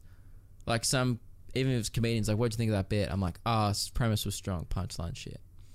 That's helpful. It is, and it, but it's not how other people would word it. Other people are like, man, I, I think there's some good stuff in there, you know, like, and they'd dance People around waste it. words. Yeah, but I'm People not. use too many words. and I used to be the nice guy, like, and I used to say, like, you know, like I'm not hating on this person. Like, say if Justin Bieber released a shit song, I'd be like, you know, like it's good, but it's just, you know, like I think now I'm like, fuck that new song was rank, because that's what I really think. Yeah. The thing is, like, we did this. Uh, you know, we watched the races on here, Mm. I, and like, there's this one fucking brand of gear, and I like them. Had it my whole life, but lately that gear's just shit. Like in terms of the looks, and I'm like, I don't like it. That gear there, I would never wear that in a trillion years. Mm. Like, and everyone's like, I had like one of my friends from Red Bull go, oh, there goes a Thor sponsorship potential, and it's like, yeah, maybe. Like, it's probably would be smart for them to send me shit that I actually do like. You know what I mean? It's like there's opportunity there, but it's like it's honest. Yeah, and then it makes everything else you say like. If you're the dude that likes everything, loves everybody, Jimmy everything's Fallon. great. Yeah, like if you're that guy, I don't believe a goddamn word that comes out of his fucking mouth. Yeah. It's like because there is no honesty. Every guest, oh my god, I, we love you so much. Thank you. We, uh, you're my, you're my favorite. You're just the best. Throughout the interview, he's Yeah. laughing, slapping the table. I'm like, hey man, not everyone's just the best. Yeah, we're just not this happy as like a species. Yeah. It's been proven. It's like Matt, you have Instagram influencers on your show. You know, we all know these people are not the best. Mm. That's what I love about Jay Leno. Okay, so this is why I love Jay I've never Leno. watched a lot of Jay Leno. Well- Again, I'm a baby. Have you? Uh, he did a podcast with Rogan that was really cool, Mm-hmm. and he just literally talks about yeah, didn't like that guy, didn't like that guy, was weird when he came on, and it's like, but then it makes me believe all the people that he says he does like. Yes. like you need that, you need a duality of like, fucking yes and no. You can't like everyone.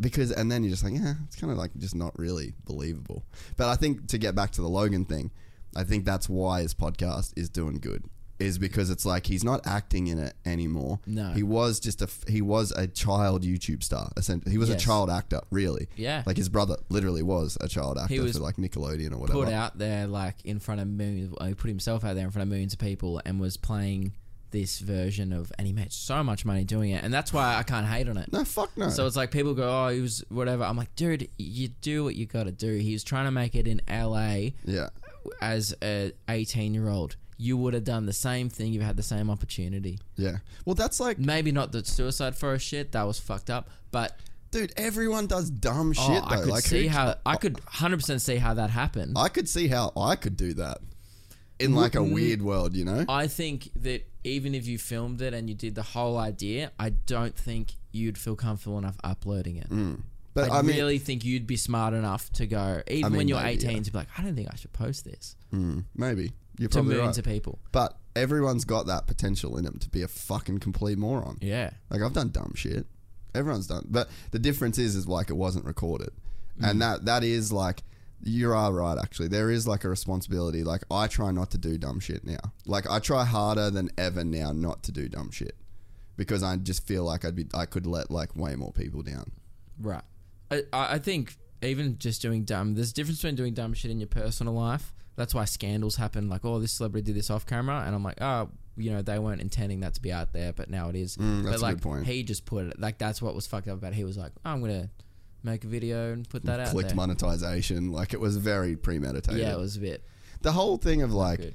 I don't think you could really hate on anyone for just like doing what it takes. And I, I think about that's like a weird line with like even just sex work. Mm. Like I know a chick that has a fucking private Instagram, uh, private Snapchat. Like an OnlyFans. thing. Yeah, kind of like that. Yeah, and she gets paid money by dudes every month, and she just does like a bunch of sexual shit to herself on this Snapchat, and it's like she fucking loves it, man. Like she Yeah. actually loved, like it genuinely loves that. That is like one of her jobs. And does she uh, get a lot of hate from a lot of people around her? Oh, I don't know, but I think like you could look down on that, or you could say Yeah, you like could, it's yeah. it. You, there's like an argument for like why that's not acceptable. But It's a that's- shame she has to do that, It- but it's like It's like she wants to do it. I'm like, yeah, this is like the perspective of it's r- weird because she has like fun doing like fun. She tells me how fun it is, and it's like she's a fucking cool person. But it's because like to a lot of people uh, that wouldn't be fun, and they they look down at it because yeah. it's something they're afraid of, Yeah. and it's like they're putting their own perspective on yeah, her life. yeah. Which is then when you talk about like I can't hate on anybody that's doing X, Y, Z to like make it. But It's that's like also in my perspective of I'm trying to do the same thing, Exactly. so I can't hate on. well, you have more perspective than I the guess. average person Yeah, because pe- you're kind of going through something like that. People view us all as like. Uh, I'm not saying us all like we're grouped in the same thing, but entertainment. People view that as like they have their friends, their life, their work, and then they go, "Oh, and then I'm going to watch this bloke. I like this bloke talking for an hour or whatever Mm. they like." We're not a we're a thing in their life, but we're not like they don't look at it from this is our livelihood. They go, "This is an hour a week for me." Mm. Yeah, so they don't give a shit nearly as much as we do, which is why they don't have the same. perspective, perspective, on it. Yeah, yeah, yeah. That that that whole that whole thing of um, with Logan, I think that because now he's getting to be like himself, and it's like even if he says dumb shit, it's not like an edit that he like cut and pasted and put it in there Yeah. and then put it on. It it's like different when it's an edit. I- it's like when it's just yeah. a one long thing, and it's like this is him. He's not acting. I feel like it's more acceptable. Do you think that this new version of him, and obviously here's the example we're using, but do you think it takes hitting rock bottom to work out how to probably not give a fuck and be yourself? Because he hit rock Mm. bottom, like he almost got cancelled. YouTube dropped him off their like recommended thing. Yeah. Google, he wasn't receiving hardly any money from Google But anymore. isn't it weird though? Like he's probably saying gnarlier shit now than he ever has. Absolutely, but he was doing it in ins- he's doing Again. such stupid, irresponsible things for views. There was this video where he was like tasering a dead rat. That's right. And it's like- Maybe and it that was just too after the thing. Yeah, And that's was- that's the bad one. He was trying to be like the guy that everyone hated. He was trying to steer into the skid. I think was the strategy, and that's so weird because that's like just not even funny, and there's no value in that content at all. Mm-hmm. No, it's not funny, and. I, yeah, I, oh, I forget my point, but I was just like, you know, like I just think that's now he seems to be going about it like well, your point was, did he hit rock bottom? Oh yeah, he, there, I think he did hit rock bottom at that point when he was doing all that shit, and I think he would have taken a good look at himself, going, "What the fuck am I even doing here?" dude. The thing that, like, in all all honesty, the thing that I've been going through for the last two years with this is just a process of elimination of like my own personal insecurities. The more that I audit and vet my own insecurities, Mm. the more comfortable I am to be myself. And like everything seems to be getting better through just like a really arduous process of like examining what my insecurities are. Right. And just like slowly working through the things that I don't like about myself, reconciling those things, Yeah, yeah. being comfortable, and then that then now allows me to feel just better about doing and saying like you know what I mean? It makes Yeah. me feel like I'm being more authentic to myself and then not really caring about the consequences that come from it if I've decided this is actually me. Yep. And it's like everything has got better because of that process. And I think that it's only the podcast, like doing the podcast, that forced me to do that. Because I've even had conversations with you about how uncomfortable I feel about a, a Yeah. bunch of it, you know? And it's like slowly, just chipping away. so uncomfortable when people come up to him in public. like we're at this music festival together, and like you know, eighteen year old chicks were coming up to me, and then like you know, twenty five year old dudes were coming up to Jace. But like eighteen goes, "Oh my god, look at you! Can I get a photo?" And this bro, bro like. It's a very different vibe. Very And different. then they're like, hey, Jace, Gypsy Tales, bro, I really like your shit. Like, it it shows how much your content really sticks with people. I do get that sometimes as well, but I often just get, bro, can I get a selfie? And you're like, okay, cool. do it for the meme. Yeah, and uh, but you were afterwards were like, oh man, that's so weird, and I was like, why is that weird? And I was like, stop getting in. You weren't getting annoyed, but I was like, stop being uncomfortable that people Mm. like you. Why is this such a harsh reality for you to face? It that is fucking weird. though. perhaps in this crazy world, which is this one, people like you, and that's not that ridiculous. Yeah, but I don't know. I just think You have a big platform. But there's a thing about I think especially growing up in Cairns for sure, like it, the whole tall poppy syndrome. It was like if you there definitely was a vibe of like if Oh, you were trying to get out, if you were trying to do more, if you were trying to it's like the brighter you are, the fucking more people, you know. Yeah. There's that vibe and you just I don't know. I feel, and I, I I feel like too if you let yourself indulge too much in that and you drink that fucking Kool Aid, Mm. then it's just it is. A, but there's got to be a line of where you can enjoy that interaction as well. You Mate, know? you're on the Gold Coast now, mate. You're at a different place. But if you're not trying to be famous here, you're a fuckhead. if you're not a wanker here, you don't fit in. So really, you should just be announcing yourself into bars. I'm quite well known, not famous.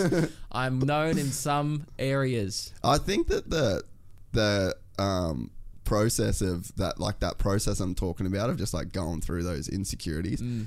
I think that gets forced upon you. Like when you you hear of like Will Smith, when Will Smith talks, he can say some pretty insightful shit. You hear Brad Pitt will have like a pretty cool quote about something. Fucking Pharrell has a pretty cool way of looking at life. Mm. Jay Z. The thing that I think is that the more people that are aware of your existence, like what you see in people or like people's thoughts of you is just like a reflection of what you put out into the world. And it's Right. like this weird subjective mirror. So That's it's why I like get fucking dumbasses coming up to me all the time. You are what you eat, you know? Like, I ask for that. I get fucking dumb messages on Instagram and I'm like, I deserve this. This is me. this is me coming back in the universe going, fuck you. I've earned all of this. Uh, but it's like you you're like you you go out to them and then whatever their subjective experience of their own life is will get reflected back at you. yeah. So like if you only so nobody knows you, you don't have an Instagram even, you're just like it's only your friends know you. That's properly off the grid these days. That is but there would be people like that. Their own They're like, hey, fax me, bro. send me a page. Yeah. Get me on the beeper. Yeah, just like, just you send me your owl and I'll send it back. But it's like uh, they don't have that many reflections coming back at them. So it's like, and then I think that there's like the internal world of like what you think you are, and then your version of how you you think you're perceived in the external world. So it's like the only way to rationalize that, like the only feedback you get is like these reflections from people around you. So it's like you almost can't get a really deep look at yourself if you've only got a really shallow pool of reflections coming back at you. So you think So, about so hang on. So you think we are more? the word is, I guess, insightful or have a different perspective because you, a lot of there's just more feedback. more people. kn- Yeah. yeah, it's true. Like I get feedback every single day about almost everything I do, Yeah. which is quite odd. Not many people go about their lives like that. They Exactly. get feedback from their family about shit they do, but I do a thing and then people immediately message me on Instagram going, haha, or what the fuck, or. And it doesn't matter if the feedback's positive, but you're right. There's Yeah. a lot more feedback. a lot of coming in. reflections. And you think about so you think about a guy like uh, Jay Z, Mm. maybe one of the most famous People black in men world. in the world, right? So his like I've been listening to a lot of his stuff lately, especially around like race and shit like that in America, and because it's like I want to know what he thinks about And as it. a white as guy from privileged Queensland, you can relate. I You're can like, fucking totally relate. my brother. He's talking about the streets, and you're like, I've been to Gillies. Uh, I get it. You know, I haven't been to the hood per se, but you know, I've been spearfishing once. I just go, word to everything he says. But it's like you think about him, like the reflections that he would have had to, like the data that he's had to analyze in terms of reflections of like art that he's put out into the world, music that he's put out into the world, lyrics. So like he's thought a thing, like, and then put it into lyrics. And then those lyrics have gone out into the world, heard by millions of people that have had their own subjective, individual, unique experience in life. And then whatever feedback he gets back from that, whether it's like a group thing, an individual thing, a mob mentality thing, left, right, white, black, he's got so much fucking information to decipher. Yeah. And it's like, he, you, I mean, you can choose to do nothing with that information if you're mm. not a deep thinking person. Exhibit A. hey, you're talking to him. My and, man. and this explains a lot. but it's like that to me is what I think. So that's sort of I think the process that I've gone through is because I'd care about balancing that inner Yeah. feeling versus that external. That's like literally I think what life is in a way is like balancing caring to like some people don't even give a fuck or don't even know that it's there or it's like that's why I think if there's a person that's just not liked by a bunch of people like I know one dude I had a fucking thing with him on Instagram this week mm. and it's like you're completely unaware like you are completely unaware of how many people like actually legitimately hate you And he Like- genuinely has no idea. he can't. Like he can't have an idea and then act the way. You know what I mean? Yeah. Like that. That to me says like you, you're not hearing this. Like you're not hearing all of this feedback Yeah, that you're getting from all of these people. So there's people out there that just like they don't give a fuck. They're on their own deal, and it's like whatever matter, whatever's going on in their internal world. That's the only voice that matters. Like they're not listening to the other voices. What a wild existence that would be. It would Being be. like, I'm spot on every day. And then they like push over an old lady. They were like, good call. Like, you know, like there's just so lack of, just a real lack of self awareness. That's and that's exactly what it is. But yeah, so it's You know, you know who those guys are. You walk past them in a bar. What the fuck? Yeah. that's that guy. hundred percent. Is like, there's just no one's ever told you that to be good. Mm. No, for sure. And I wonder then if that comes down to like, because when it, you, you talk about like facing insecurities, it's a fucking weird thing to just like, kind of even fu- for for starters, they hide in the fucking shadows. So it's mm. really hard to even know that they're there, right? Yeah. And I've have I've had experiences like super recently where I'm like, oh, I fucking found one. Like I found one of you little cunts, and you were Really? you were hiding in the dark, you little bastard. Right. And it's like, then like what? Like what? Are you, I think like there was probably an element of um like not really feeling worth success. right, because you've had success. How old are you?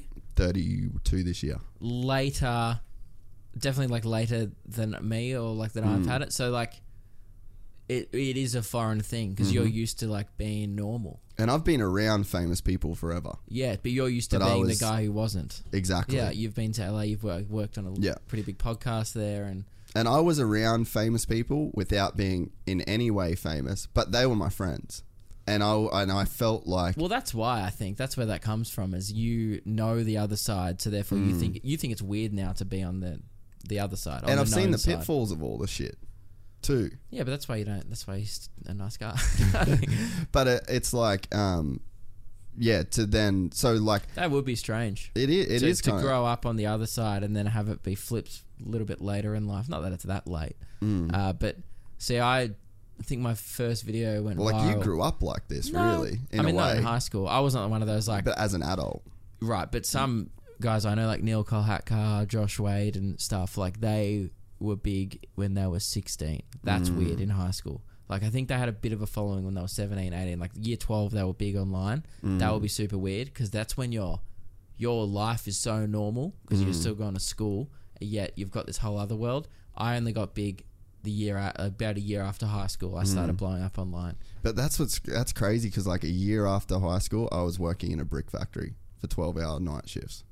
You know, But it's not like I was making heaps of money. Like no, it's just a different. you were making more experience. money. It- it's well, but it's just a different experience of, Yeah. of like it's a it's a different way to live your life. Like it is. It's such a risk though. Like I was blowing up online, but I wasn't selling that many tickets the first year. Mm. So it's like I really wanted to do this, and it wasn't my full time job yet. And then it only became my full time job when we landed the radio gig in like 2017.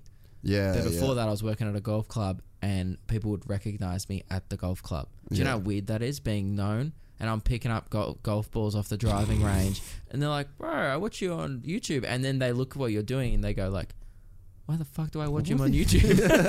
like, I thought this guy was like in their head, they perceive you as like being famous or, that's or well a, known. That's like a weird thing, even in itself. Is again, that's that internal external thing because it's like then you doubt, like, well, that could cause you to doubt even what you're doing, or even you oh, know what I mean? For, sure. My boss, who was great at the time, he was like, "Man, I'm gonna give you six months." He's like, "And I want you to get the fuck out of here." Like he was like, "You don't, you don't want this job." He's like, "You want to be doing this," and he knew that, and he was like, "Man, just you can keep having shifts for as long as you want, but I want you to be out of here in six months, and I was. That's pretty cool. Like that was a cool thing. You know what's weird? Actually, talking about people's perceptions of you.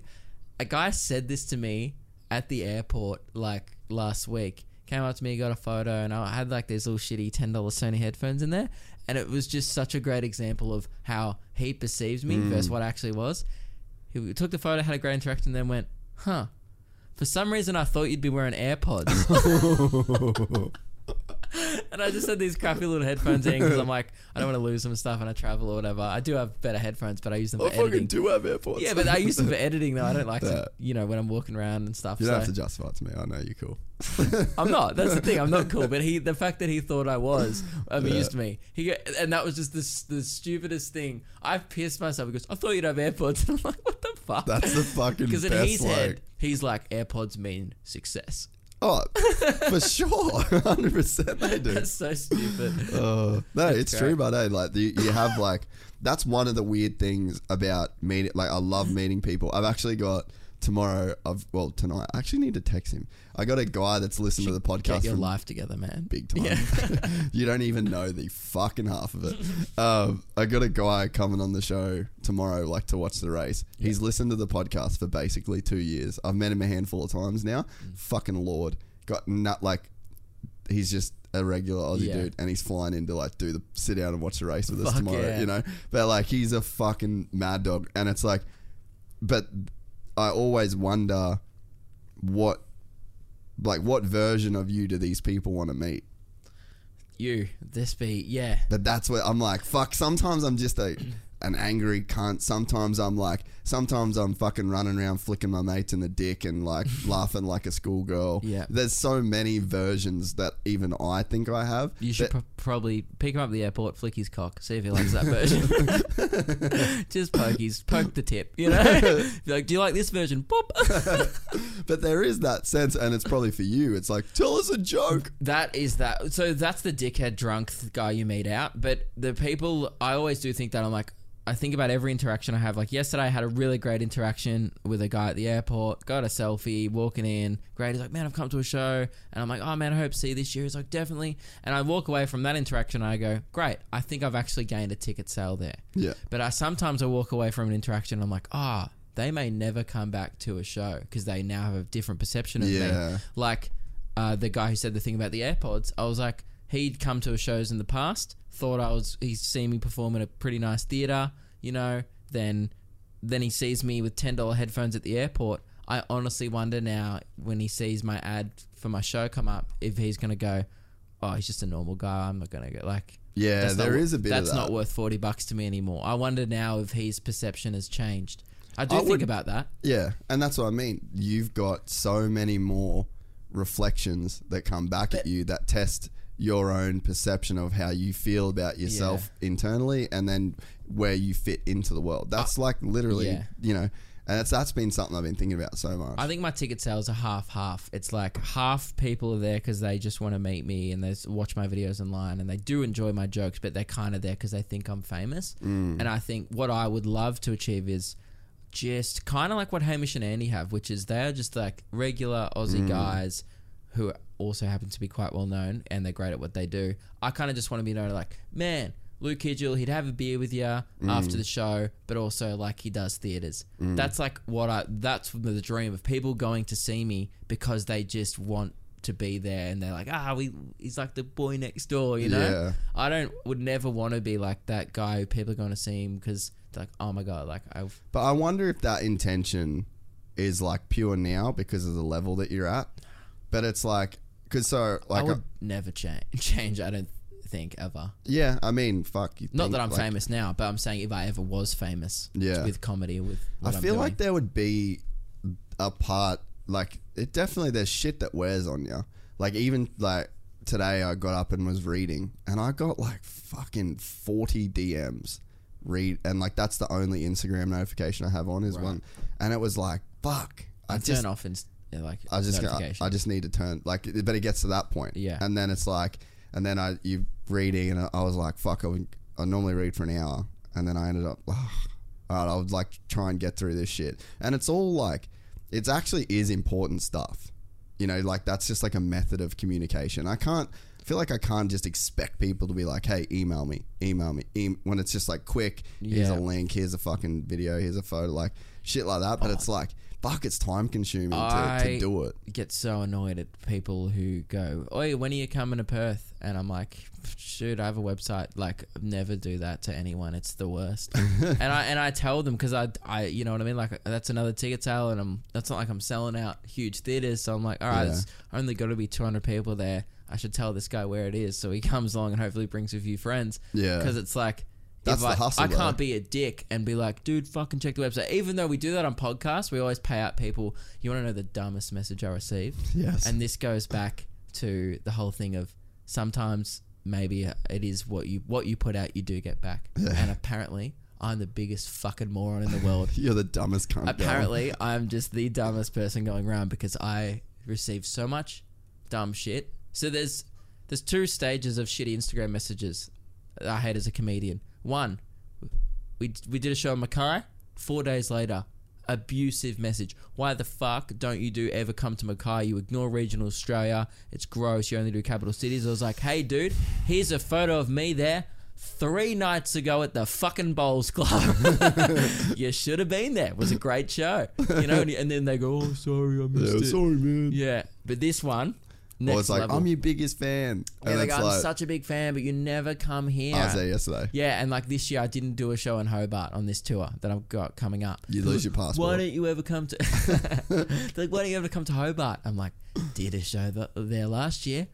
Not many people came, so not coming back. You know what I mean? Like, if I don't sell well there, I, I lost. I think I almost lost money on my show there. I Yeah, only sold 45 tickets. It was my worst selling show of a whole tour, right? And and then people go, "Why the fuck don't you come to Hobart?" It's like, "Cause you, I came there and you weren't there." So don't expect me. It's just supply and demand. Yeah, 100%. Um, but yeah, this was the dumbest message I've ever received. So you know how you see the little teaser you, Yeah. before you open it? It just said, "Bit of a marketing tip." Dot dot dot, and I was like, Whew, and I stretched. I Need was this. Like, Here we fucking go. I was ready to go to war already. I was like, all right, I'm gonna, yeah, I'm doing like stretching. and- Lewis is like rubbing his shoulders. Fucking got the boys putting fucking tape on your face. and I'm just like, all right, let's go, let's ruin a day because he's ruined mine. and then he goes, bit of a marketing tip. I opened it up, uh, and then he, it was like, I'm paraphrasing here, but it goes like, he goes, so he goes, you would think, uh, being a comedian like yourself, you'd want people to come to your shows. True. yeah. Can't He argue goes, with the man. I went on your website, tried to find where you're touring. You have literally no dates up there. Blah blah blah. I'm like, it's fucked. I don't know how you expect to sell tickets. And then he just went on this whole rant, and then he goes, "Why the fuck don't you like?" He was being uh, like quite aggressive, and then he goes, "He goes, why the fuck wouldn't you have tickets on your website?" And I just went, "Hey man, I don't know what fucking website you're on, but if you go to lukekidgell.com, the only thing on the front page is all my tour dates. I was like, I have this thing on my podcast where I tell people to get the straw because they can suck my butt, right? so I'm like, dude, don't even get the straw. Get the fucking funnel. Drink my poo. I was like, I can't help you. You need a lick. Like, you know, there's a toilet paper shortage at the moment. I'm like, don't need it anymore, man, because you can lick my ass. I'm gonna, I'm gonna pay you to oh, lick my shit because that's what you deserve, and I can't help you. If you've gone to lukekidgell.com, I'm not trying to plug my shows, but if you've gone to my website, right? Plug your shows. It's yeah, fine. right. If you've gone to my website to try and get it, it's the, it's there, right? And here's the thing, all the dates are there. I liked. I reckon he went to some like lukekidtle.com and it's like an environmental activist, and he's what. I, I reckon he's gone to a different website. If you give up, if you want to go to a show, and if you give up after like one failed attempt, and then and go then and send it. in- berate the person, That's what blew my mind. Is like you typed this whole thing. it took longer to type that than it did to just re-Google Luke Kidgell. Yeah. Or go to the Instagram and instead of writing a scathing click on the link. It's in my link bio. in the bio. yeah, and you know link that. in the bio. dude it's drives me crazy it's like not only did you have the sack on you to type that up motherfucker you hit send and that made me so angry that i got sent that So what was the interaction post that? i just went oh i because obviously i'm a human and i give people the benefit of the doubt I saw that as a man attempting comedy. I was like, "There's no way that's serious." I was like, "Ha, yeah, cool, man. See you at the show." That's what I actually thought. I wasn't even mad when I first read it. I was Did you like, write that back to Yeah, I was just like, "Ha, cool, man. See you at the show." And he goes, "How the fuck can I see you at the show? I can't get tickets." And I went, "Oh." You know my new philosophy in life. This fits. This is one of my new little things that I'm trying to live by. You can't coach cunts. I thought you were about to say punch the weak. No, Because whatever, yeah, you can't. you can't coach people. There's some people that are uncoachable. They're Yeah. just fucked. Imagine having a brain that microscopic Mm. and waking up every day and It's out there. it is. I would never do that to anyone. I would just Google it and then I'd be like, oh, I'm probably the idiot here. I'm sure they have made it quite easy. I don't. I really just don't get it. But the balls a bit of a marketing tip for you. Dot dot dot. Like he's like, hey mate, done a two year degree in commerce. Here's a tip. And I'm like, you know what? That if I didn't have my dates on my website, that would be call. that would be a good tip. Yeah, Hmm. would be.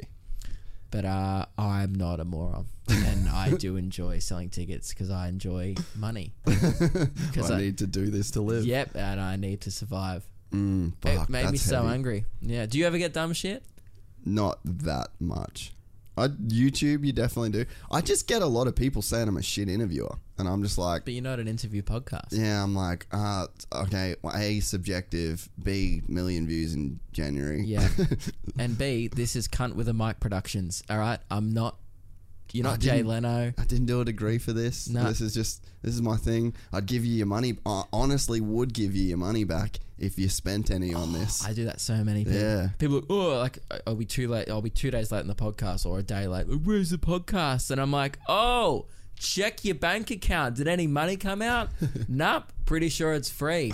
the thing too, There's that no peop- service here. I'm doing you the service. If I ever put out a podcast ever again, you are welcome. The fact that you get one a week is so good Incredible. for you. I'm like, because I'm very funny.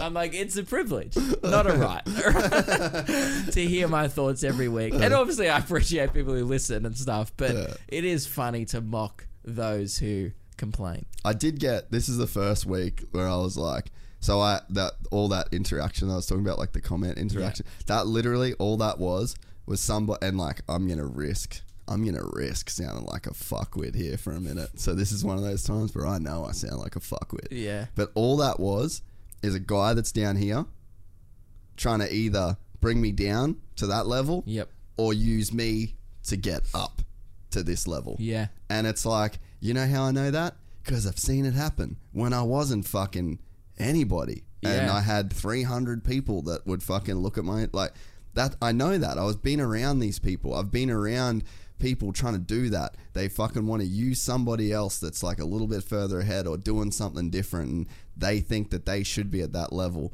And it's like, they're getting ignored by that person. They don't exist to that person. Yeah. So how do I inject myself into? And it's just like, "Ah, come on, bro.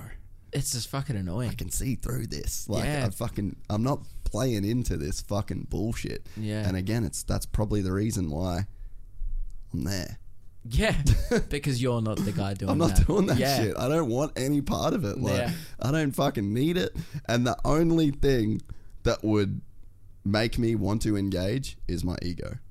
And even me talking about this is probably too much. Oh yeah. People get so in like I feel like half my podcast is me just complaining about the dumb shit that I get sent on a regular basis. and it's like that to that is annoying probably to listen to. But like it also is funny. It's part of my thing. I'm just like well, like on our podcast, Luke and Lewis, we call them crumbs, right? because you flick crumbs off the bench, and then good people who listen to our podcast are loaves, right? So you have big loaf energy or big crumb energy, and ah. now our audience, because we talk about how shit people are in general all the time, our audience just polices itself in the comment section. People like if someone comments something shit, like oh I can't find the link, hey. Crumb, check the site. And Lewis wrote a rap called Check the Site. And then it was just like, it's become a whole thing where we sell crumb stickers now. At fuck, we have like crumb free zone merch and all this shit now. That's fucking Because we fucking hate crumbs. I love that the thing that I've been thinking about recently with the podcast because like I don't know if you saw some of the video stuff that we did going to New Zealand. Yeah, I watched that stuff, So yeah. it's like I fucking love that shit. Like More like vlog type yeah, things. it's fun because like that's what I that's what I enjoy doing. Like, Mm. and I'm actually trying to think of I'm to the point now where I'm trying to think of projects that I can do at home. outside the podcast. Yeah, but it's like kind of integrated. So like I'm thinking about I haven't been able to do much. Is there a motocross scene here? No. yeah, fuck yeah. The Oh. Australian champion lives just next door. Oh, Yeah, it's so huge here. Why can't you film? Oh, mo- like I want to do I want to do some jujitsu stuff because I Yeah. haven't been able to train a lot lately. That would be interesting. Well, I hurt my fucking shoulder. I crashed the bike in Vietnam. That was heavy. Fucking hurt like shit. So now, but now I've got like Wait, is this recently? yeah, like three weeks ago. Fuck, Oh. Did you see that? No. How fast were you going? Was like sixty. Fucking it was In- shit. Oh. I landed on my fucking face on the dirt on the concrete. Did you have a helmet on? Yeah, I had a full face. It's all scratched. Like so, I'd, you know, I'd do that bike. So you would've tour. died. It was pretty bad. Yeah, like I don't know if I would have died, but if I hit my face, it would have fucked Yeah, my if you face hadn't up. have a yeah, helmet on, yeah, you would've big died. time. Um, and I hit my head pretty hard too. But yeah, like I just come around a turn and it was raining, and I just hit like a bit of diesel or something, and it was just like over, and I just fucking face planted, skidded off the road into a ditch. But so I hurt my shoulder. But anyway, um, so when that heals, I'm like, I'm thinking, I do these trips where like I go away because I fucking love that shit. Yeah. That's what that's what I've all. That's the thing. Like with this, the reason my film career was good when I was filming dirt bikes is like I loved going away for dirt Yeah. bikes. And then the way to do that for me was just to film. Like I love doing trips. That's why people fucking called me the gypsy. Like Yeah. I loved it and it was such a fun thing. But now I'm like I'm thinking because I haven't been able to train, I'm like, I should do a trip at home where I like force myself not to leave for a month. And I was thinking because I've missed so much training, I saw this dude on YouTube do 52 jiu-jitsu classes in one month, mm. which would be if you trained once a week, that would be a year's worth of training. And he was like this old dude in the UK, and I was like, fuck, that'd be pretty fun to like do that That's here. Yeah. It'd be like 13 classes a week, which is man. Like I've done 13 classes in a week before, but I've never so never. do you do one in the morning and one at night? Yeah, Oh, yeah. that's brutal on your body. Well, I do that normally if I'm in like if I'm in competitive mode, like training for a mm. competition. That's what I'll aim to do. Is that a thing you got to build up to though? yeah, Yeah, because you can't just go into throw your body into that. yeah. It takes like it honestly took two years of training Right. to be able to do that and like pull it off because it's just fuck. It's so like physically demanding. But um, but yeah. So I actually thought of doing that like because I just I want to now. I'm at the point where I like. Fuck, how could I stay home and like not go away? Because I get requests to go away so much. Oh, yeah. and it's so hard to say no I to was requests. so reluctant to come back up to the Gold Coast. Yeah, you just this want to be week home. because I've eh? been away for three weeks in a motorhome with four dudes, and I was home for five days. I like live with my girlfriend, and You've not been there since. yeah, I you've- have not no. been there since or end of Jan. Mm-hmm. And it's like I was there for five days, and now I'm back here for five days. And Yeah. it's like, and I'm so excited for the comedy festival because it means I can't leave Yeah. for a month. That's exactly what I want to try and do It's with this. great. Well, but I'm what, still working every night, but at least I'm Yeah, there. home, yeah. Well, that's what my thing with this whole like what I've been thinking is that I've been doing this film stuff lately is like th- what you do and what I do. It's just an art project.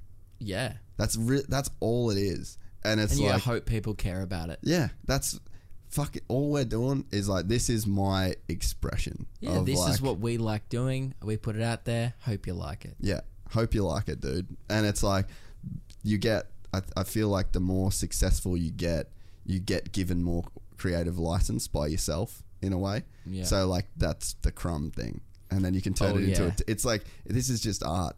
All of this is just expression, and like I wonder now, like my then follow up question now that I've had that thought is like, why the fuck do I care to do that? Like, what is it in a person that would That wants to make you want to do this art project. It's way more fun than a nine to five job. That's true. I think as humans we want to, like everyone wants to. That's why social media is so popular. Normal people who they want Mm. to tell their friends what they're doing on the weekend. They post pictures of their food. Like it's a some weird human instinct where we want to share what we're doing. We're just like social Yeah. beings. I Yeah. guess like that's so lame. You go to any cafe, Yeah. listen to what anyone is saying at any period of time. Fucking 95% chance that a person is talking about their relationship with another person. Yeah. It's That's why we have relationships. It's why friendships work and fail, and then it's why people come in and out of your life because we're always searching for something, a connection. Mm. That's all it is, really. And people look look to like get find a connection with us. That's why people relate to this podcast and with with comedy and whatever the art. Like people might look at a painting and Mm. and might they might relate or they might go, oh, I've been there, or that's you know a great painting of a awesome place in Italy might make someone who's been there really happy because they can connect the time and Mm. Yeah, people just want to like. Otherwise, honestly, this is like so. This is getting so way above my pay grade. This chat, but isn't what else is the purpose of life? Yeah, like what is the point? Why are we here other than to like? I just think we're here to like have a good time and and find some kind of. I don't look for meaning in my life. I just look to have fun. I feel like you do look for meaning because you're doing like you're I feel like I found it. Yeah, that's what I mean. You're Yeah. like you're doing what is your meaning. Yeah, I would be miserable if I wasn't doing this. Mm. So, but that's because I think I've found it. Then if I was taken away, I'd be probably sad. Yeah. But I feel like yeah, everyone's just looking for something to do, really. Yeah. Yeah, And- like that's fucking really what it is, eh? Because like we're kind of here just here to to we're dead. Yeah. There's no reason for us to be here. And even happiness is just chemicals in your brain. Like you can replicate happiness in your brain via chemicals.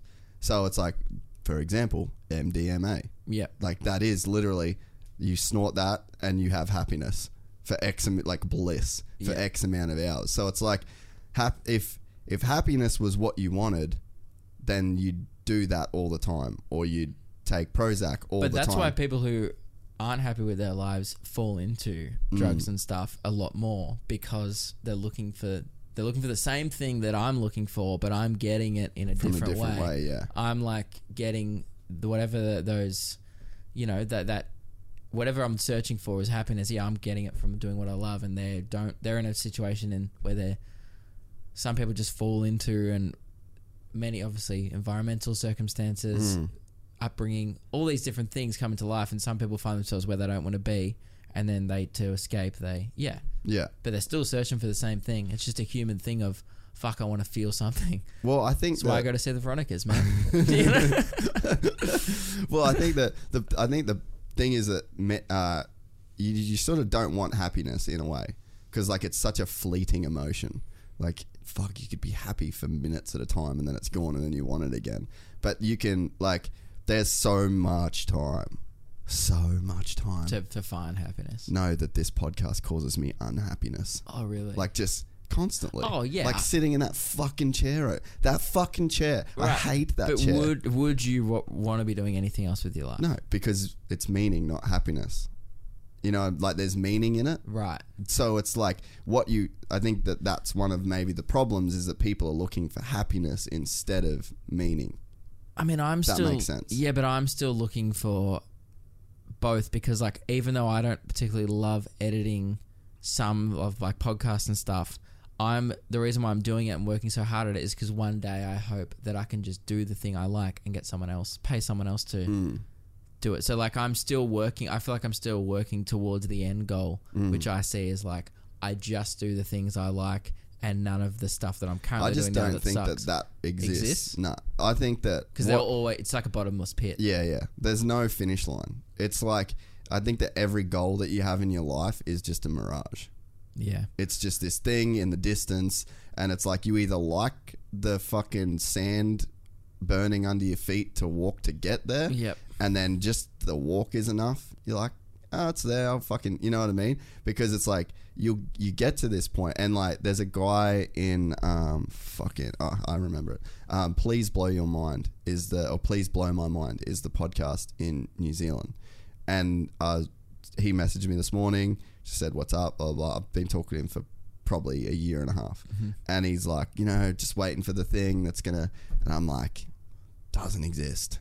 You know what I mean? Like there will be a thing that will push it to the next level, and you might go from X to Y. But then you're Y. just gonna want the next thing anyway. and there's new problems when you get there. Yes. Like I deal with problems on this podcast that he doesn't deal with because he's just small. Like Yep. it's smaller. Yeah, it's I'm true. not he's small. That's It's a like- terrible way to make that sound, but it's smaller yeah, thing. he's, he's Veronica.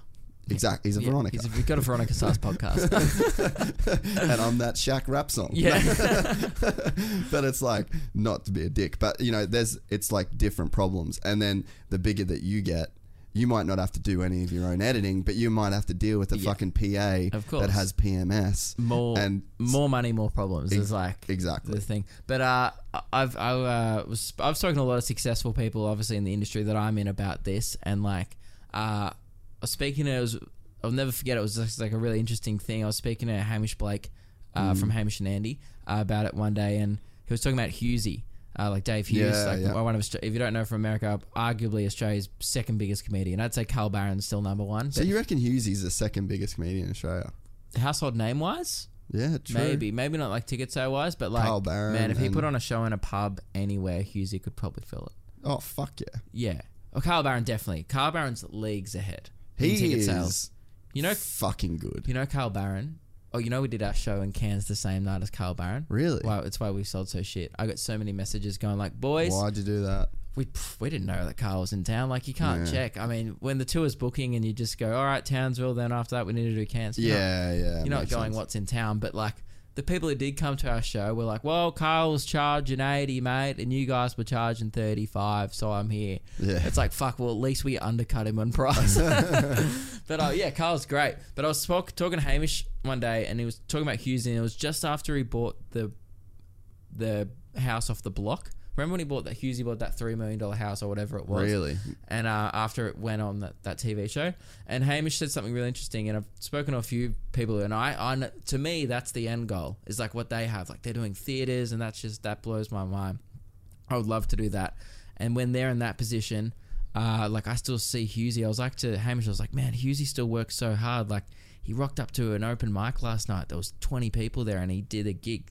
Like he, I'm often on the same lineup as him. You know, he's doing free gigs at the Comics Lounge on a Tuesday, working on new stuff. Are you going to be doing any next week? Sorry, like in Yeah. Melbourne, Uh, just like a yeah. like any. I might try and come watch one because Yeah. I'll be down there from Tuesday to Monday. yeah, we're doing a few. Fuck, I, I would love to come and do that. Um, and yeah, so uh, uh, and then Hamish goes, yeah, Dave Hughes is the hardest working person in in this industry. He goes, I've never met a man who's more afraid that it's all going to end tomorrow. Yeah, And I'm like, I look at Hughesy and go, mate, it's not going to end. for it, it's not going to end tomorrow. Like, Yeah. you could stop being on TV and still do a show in like Gympie and it would sell out. Yeah. Still do a show in Mildura, everyone will come in 20 years yeah, because he's just already so well known and he's got that audience. I'm like, dude, you're what? He's like 50 now. He's never. It's not going to end. mm. But yet he's still in his mind. It's like an endless pit. He's like, no, got to get the next thing. Mm-hmm. He's still on doing TV shows. He's doing drive radio. I'm like, dude, you don't have to do this. You're already a millionaire. yeah, Just ease up, slow down, do what you want to do. But I guess that's what I'll be like. yeah, I'll be like, oh, if I stop, I'll lose it all. yeah, That's so fucked. Yeah. But it's the but you've got to. It's the process that you've got to enjoy. I know, but I do like to think there's this future where I'm like, I'm just can chill out for a bit. I do want that as well. but maybe there But isn't. so the guy that come on the podcast, the last episode we dropped the MMA fighter. Mm. So like his story is fucking so indicative of like literally what we're talking about. So he what happens once you retire from that? MMA. Yeah. Well, he's already a fucking millionaire from tattooing.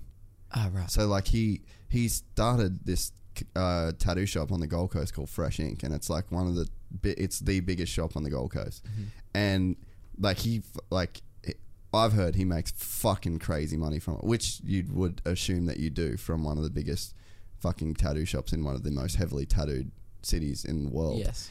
And it's like he got there and he like had all the money, cars, crews to do what he wanted, and then he goes, mm, "I'm gonna be a fucking professional MMA fighter now," because it's like he you need something like you do Something to work towards. you need that thing because it's like you get to the goal and then it, the fuck man goalposts just shift, eh? yeah. And like my life has been this constant thing of the goal goalpost shifting. Like I've run the fucking my motocross blog, and then I did my first podcast in 2007 that I didn't even fucking remember until recently. Someone told me, yeah. And it was like, and then that shifted to like wanting to do the production work that I did for Red Bull. And then I lived in Hollywood, and I was like, I'm gonna write scripts, and I'm gonna like, I want to be a director. And then I directed some commercials, and it's like the goalposts just keep, keep shifting Yeah. based on like what fulfills you at Yeah. the time, you know? It's so weird that we're all just looking for fulfillment. And I wonder what's going to happen when I achieve the fulfillment that I want now. But it's even shifted in the last year. I was going to say Like, it's already would I did this special last year in Brisbane, and uh, it was the biggest room. And it might not sound at the time it sounded so big to me, and now I'm like, oh, I'll probably fill that room again this year. Like Hmm. it did like 450 people, which is like a pretty big. It's in like yeah. a little theater. It's a lot of people to come out on one night and pay to see you. And I sold it out, and we filmed the special. Now it's on Amazon Prime, and like you can get off my website. And I never thought like if three years ago if you'd have been like you'll have a comedy special that has your name on a, on a streaming service, I'd be like, well, maybe in 20 years. Yeah. And I've kind of ticked that off. And you probably have already looked at ways you could do it better. I, already, I'm like, oh fuck, I wish I had have done this and that, and, the, and then next time I'm like, I feel like now I'm finally ready to actually do it, Mm-hmm. but I don't regret doing it because then well, I that's where you grow. yeah, then I wouldn't have been able to do the next one. Then the next one would have been just like the one I just did. So it's like, I was like, oh man, that could have been better, and I, I'm. I'm really proud of it, but I know for a fact the next one's going to be three times as good because Yeah. I would do But the only reason it would be three times as good is Because you done did the first one. Yes. And I think that that's like, you know, one of the things I wonder when I have chats with you because we we like live in a bubble in terms of some of the stuff we talk about. It's very just yeah. like to our own experience. But it's like if you're the average person listening, Yeah, I wonder if this is interesting. well, the thing that you take away from it yeah, is that we just do it regardless of the doubt. true. And that's what so many people that are successful are only successful. Like there's there's a bunch of people that have no talent that are successful as fuck. True.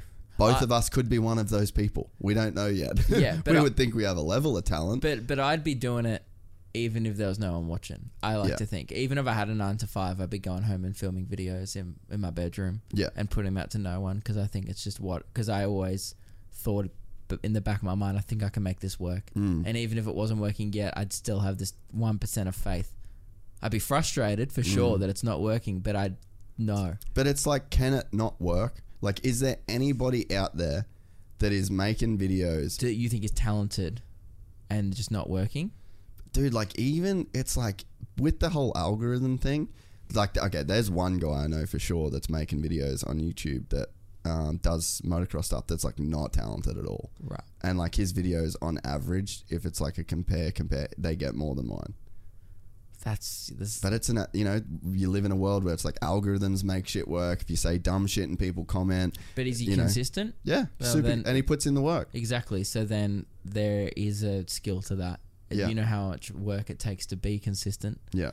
and I think good on him. Even though he's No, no, uh, yeah, hundred percent, hundred percent good on him. Yeah. But what I'm saying is that people will, s- they have this thing of like you said, like if you didn't record that first comedy special because of the doubts you had of your ability to do it the best that you could, then you wouldn't have done a comedy Mm-hmm. No. special, And and then then, the next one wouldn't be three times as good. Yeah. It'd just be as the first comedy special you ever did was going to be as good as the first comedy special Exactly. you ever did. it might so be just fucking it might it. be five ten percent better because I'd be a slightly better comedian in three years. But other than that, I would have shot it the same. And then yeah, I, you just that's what my whole thing has been. Like I wasn't the first year I did a national tour. Shouldn't have done a national tour. It was insane. I had one viral video, and I was like, I'm going to do a national tour. And I booked all these venues, and I opened for Lewis on the tour because he was he started a few years before me, so he had this following. I didn't. So I yeah, he just rode his coattails. fucking essentially for the first two years, yeah. And then I started blowing up and then I outside. got bigger than him, and yeah, and here we are. It's so weird. He's still bigger than me on YouTube, but I'm bigger than him on every other social media. But it's, I would say, we're still get very similar. You know, we sell similar Yeah, amount of you're in tickets a- or whatever. But uh, it's not about that. Who gives a shit? So like, I don't I'm care just about. like forcing Yeah. fucking fake beef. yeah, you're forcing me to Uh, like. sound off in the comments if you think that Luke sounds like a cunt. Did this all go to Luke Kidgell's head? yeah, but like, Tune into Gypsy Tales to find out. But I used to, I booked this fucking tour and I did a show in Newcastle in my first year and was flyering people in the street. Like, I was like, what am I doing here? I ended up getting 23 people in. But I shouldn't have done the that. self doubt that you must have felt standing on that street would have been disgusting. Getting on a flight when you've sold 11 tickets is insane. I'm like, what am I doing this for? And then I, I ended up selling 100 in Sydney the first year and like, really not all, like 40 in Adelaide, like pretty bad. I wasn't making much money at all. I was barely breaking even, but I would just like be relentless. I would, after I opened for Lewis shows, I'd meet every single person who came to his show, and they saw ten minutes of me at the start. I'd be like, "I'm coming back in May. I want to see you there," and I'd be like, talk my, convince them to come in person. That's fucking cool. But I just hustled. Like to that thing, if you really do want it bad enough, I honestly believe you can just get it done. Then the next tour, the second year, when I probably should have done the first one, I already had 50 people in every state who had seen me before. Yeah. Then they all bought their friends because I was good the first time. Yeah. But if I had have waited, no one would have known about me the, the second time. If I'd have waited a year, Mm. but I was like, "Fuck it, I'm just gonna." Th- I I just threw myself into the deep end. I'd been doing comedy less than two years, and I was like, "I'm gonna tour an hour," Mm. and no other comedian would do that.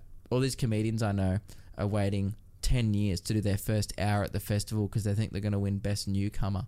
And it's like, mate, in that ten years, I'll have done eight shows.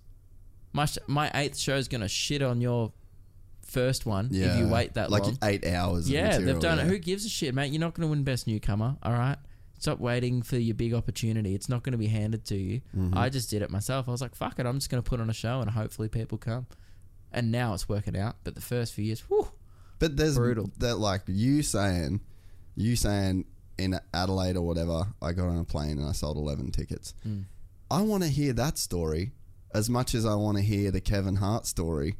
That's like, dude, I defer, I did the fucking O2 Arena. You know, Yeah. There's there's validity in both. yeah, it's it's fucking insane. My parents thought I was nuts. I bet they. I bet everyone thought you. Were I dropped out idiot. of uni, and my friends, like, I think I actually, I, I, if- I went back and looked at this the other day because I was like, I wanted to just see how insane I was. I was, I guess the word is delusional, but just so had such faith that it was all going to work out, and thank fuck it did. But I was getting 250, 300 likes on my post promoting my tours. I'm like, I'm coming to all these places. I'm getting 300 likes on a post thinking, and I had no other, I wasn't on radio. All these other people who might be getting 300 likes, but they're still selling tickets because they're known for mm. other reasons. No one knew the fuck I was. There were girls in my high school getting more likes on pictures of their tits. like at the time, they were getting like 500 likes, and I'm just there going like, I am a superstar, and I'm coming to this place, and I believed it. Maybe I You think have I to. was hella worried about it. I think I was scared, and I used to. Oh, you refre- would have been for sure. I refresh the ticket sales like every five minutes when I put them on sale, and I'm like, oh, I sold two more. Yeah. Awesome. It's And I normal. had- that shit's normal, dude. I reckon. You just now I don't do that, shit, No. obviously, but like, Well, I'd refresh my fucking podcast every time I posted it, and I'd be like, just let's get a couple hundred downloads on Yeah. iTunes. And now it's like I was looking through stats, and I'm like, if I don't do 60k a week on fucking iTunes, Bad like week. bad, bad. Like, what did you do? Like 60 fucking thousand, and it's like that's that's bigger than Suncorp Stadium. You know what I mean? And it's like, and instead of checking it once every seven minutes, I'm checking that once every week to Mm. Yeah. just like see where we're at, you know. But it's like everybody would have that self doubt, but then there's just like that gear that you've got. Like the first time I went to America, I had two thousand dollars in my bank account, that's insane because and I stayed there for three months. That's impressive. Like Two thousand Australian. two thousand Aussie dollars. go a long way there. So my flight got paid for, and I went over there and I stayed for three months. And the first, it was just like, there's just a. I always say like I've just got a weird relationship with the universe. Like that's what I put it down to.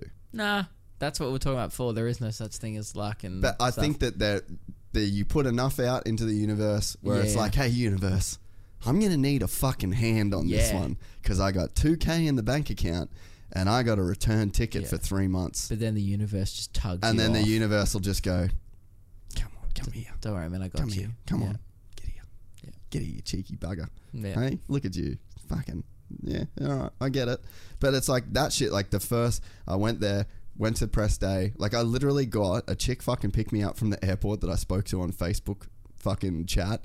She picked me up from the uh, airport. She was Miss California at the time. She picked me up from the airport Good going. and drove. I was like, she's like, where you got to go? And I was like, well, I don't have anywhere to stay yet. So, um, can you just drive me to the motocross track that was two hours from LAX?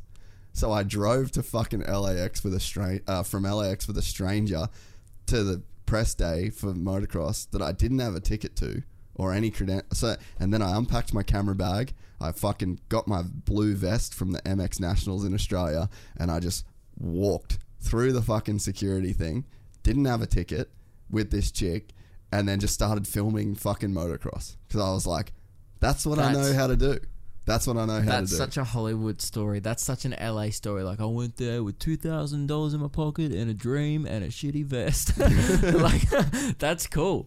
That- and then right, like literally, But that's right how then, every story starts. Because the only people who do are, are successful are the ones who kind of make it. Exactly. it, like it, that's why it's kind of is a bit generic. That's why you think, oh, going to Newcastle with eleven tickets, you think that's interesting.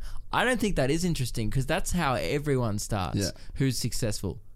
Because everyone takes dumb risks. That's how they got to where they're gonna be at the time. Insane Yeah, thing to do. You that's an insane thing for you to do. I did some dumb shit at the start. I could have got myself in a lot of debt, but I just had faith and I made sure it worked. Mm-hmm. I was like, this has to work because I don't want to work in an office job or I will be miserable. and along the way, you just get lucky.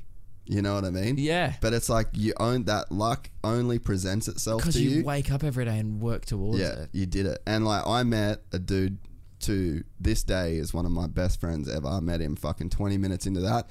Again, used to like send him my, my edits on fucking Facebook Messenger. He owned the biggest motocross website in the world. And then he's like, "Where you staying, dude?" And I was like, "Uh, that's the thing. I don't really have somewhere to stay." And then I lived at their place for 2 months. And then like the rest of it was just like with them doing shit. God and it's like that is that was literally like the foundation for my fucking career. Like, Yeah. and then three months, I spent that three months, come home for two months, pitched a job, like an idea with an Aussie team. They took me over. That dude, Jay, is like, Do you have a visa at the time? I did, yeah. Yeah. So yeah, I got that visa. Yeah. And then that's when that all started. But um, you know, it's like that. cr- It's just this crazy, stupid. Everybody's telling you not to do it. It's such a brutal place to try and make it in anything in. Like going to LA is like such an insane thing to do. They don't they don't care about anyone else. They don't care about Australia. They're like, "Oh, you're from Australia? Cool. Get in fucking line." Like this is why I, it's so hard go over there. Like, obviously, in comedy is incredibly hard because they've got the comedy store and all this stuff, and it's like such a scene that's already they don't need me. Yeah. You know what I mean? They don't Yeah. need anyone else. They've got enough open micers there. I, did I tell you that? I went to an open mic at the No. Hollywood Improv on Thanksgiving Eve one time. No, and didn't tell me that. uh, they were like, "Oh, we might get on tonight. There's only a hundred people here." Wow. And I was like, "What?" I was like, "This is quiet." And I was like, "So it wasn't even people who wanted to do comedy. It was at models, actresses, their agents. Like, just do anything. Yeah. So just do it. They sign up, and they like some people didn't want to do comedy. They just wanted to be famous. They wanted to do LA. There's so much of that there. It's insane. And I mm. just put my fucking name in the hat. No, I didn't. Obviously, didn't get picked because there's 13 people got picked out of 100. And I just watched. It was really interesting to watch these American open micers, three minute spots. They're all like doing all their best shit, like to try and, and hoping there's someone in the room that mm. notices them. And that's the thing is like Brutal. it's so hard to pick that route, and that's like why the way that you and Lewis have done it. It's like Yeah. you you carve like your own lane in it, and you did your own thing. Yeah. because it's like. Fuck, that's really what's required because it's like if you're because the other No one version else is gonna do it for you. well the other version of it is I'm gonna wait eight years to do my hour and try and get best newcomer. at That's what people are still doing. And I'm like, what? You think you get a review in the Herald Sun and it's going to make you a millionaire? What are you talking about? Fucking hell. I get rev- like reviewed by like the thing. I don't even like read them. Mm. Who gives a shit? Three stars, four stars? It doesn't matter. It doesn't affect my ticket sales at all. People are coming to see me because they like me from other places. Mm. I think it's insane that people are still actually trying to make it onto the gala at the comedy festival. It's on ABC now. No one watches it. It used to be on Channel 10. People did used to watch it. You probably used to watch the comedy festival gala. Yeah, yeah. It used to be a thing. Like, oh, it's a one time of the year where you probably watch comedy. And the now, reason that no one's watching is because they're fucking spending time on Instagram, which yeah, is and also you're putting yeah, your shit. you can just watch shit on YouTube whenever you want now. If you want to watch, there's Netflix specials, but there's still people who are like, oh, I'm going for a gala spot this year. I wonder though with those Why? people where it's like what you said before is right. Like if you want it bad enough, you'll do it. I think people like that that are like They don't really trying to want get in. They don't really want it. Like honestly, because if you wanted it, you'd just have it. It's like I wanted to do the podcast, I got it. You wanted to do Right, I comedy, guess. you got it. And it's like that is a brutal thing to realize because I look back at my time in America and I was like, I didn't really want it. I just wanted to fucking live in America and hang out And with my friends that were there. did do that. and I did do that. Yeah. like that. I did what I wanted. Yes. and I think that in life, that's kind of what it really Yeah. just boils down to. Like you'll just- do what you want to do. Oh, you want to be a depressed piece of shit. Like you want that. Yeah, some So people you'll just do that. want to do it socially, and that um, that's fine. But some people are like, but they're like, you know, we're trying to, you know, hopefully we'll sell a few more tickets this year. I'm like, you don't really want that. You just want to keep getting free beers at gigs and doing your ten that you've been doing for. Mm-hmm. Which is fine. it's just, there's nothing wrong with that. I just want more, I guess, and I've always wanted more since the start. Mm. I look used to look around at like open mics and be like, this isn't what I want. Mm. But I'm gonna be here because this is what I need to do to get where I want. Yeah. But yeah, so weird. How different is that is shit now, just in general? You reckon for you? Like, have you? Do you have like? Do you see like phases? Like, oh, so it was like this for a while, and then it like leveled up to this, and then it leveled up to this. You know what I mean? Like, you kind of can you visibly see those phases? And I it's like, mean- what phase are you in now? I used to think like, oh my god, imagine if it's just like that goal shifting thing we talked Yeah. about before. It's like I used to just like I was like, imagine if I could do a show a show at the Melbourne Comedy Festival. That would be the dream. Do that. All right. Now I want to do a show. Then my next goal after that was sell out this room in Sydney called the Giant Dwarf Theatre. It was like 200, 280 seats, and I did that. I was like, okay, fuck. I, and I was ticking off these goals way quicker than I thought I was going mm. because I was like, that's another 10 year goal. But I, I think that's me having a lot of self doubt, going like, it'll probably take me ages to get there. Yeah, And yeah, then yeah, yeah. I obviously I've been. And that's the thing. I feel like I have it. It all has happened so quickly. I've been doing comedy for five years, so like that isn't a long time to be doing anything for and ha- and see success from it. So I'm very fortunate. I'm 23, and I feel Yeah, like that is crazy. Yeah. Like you're fucking doing a lot for a 23 year old. Yeah, and I get Even to travel all talk- around the country. It's it's the best job ever, and and I I'm aware of that. I'm Yeah. not just living in it, going like, oh, this, you know. Yeah, there's no entitlement there. I definitely like know it's cool, and I don't know. That's it. I just think it's cool, but like.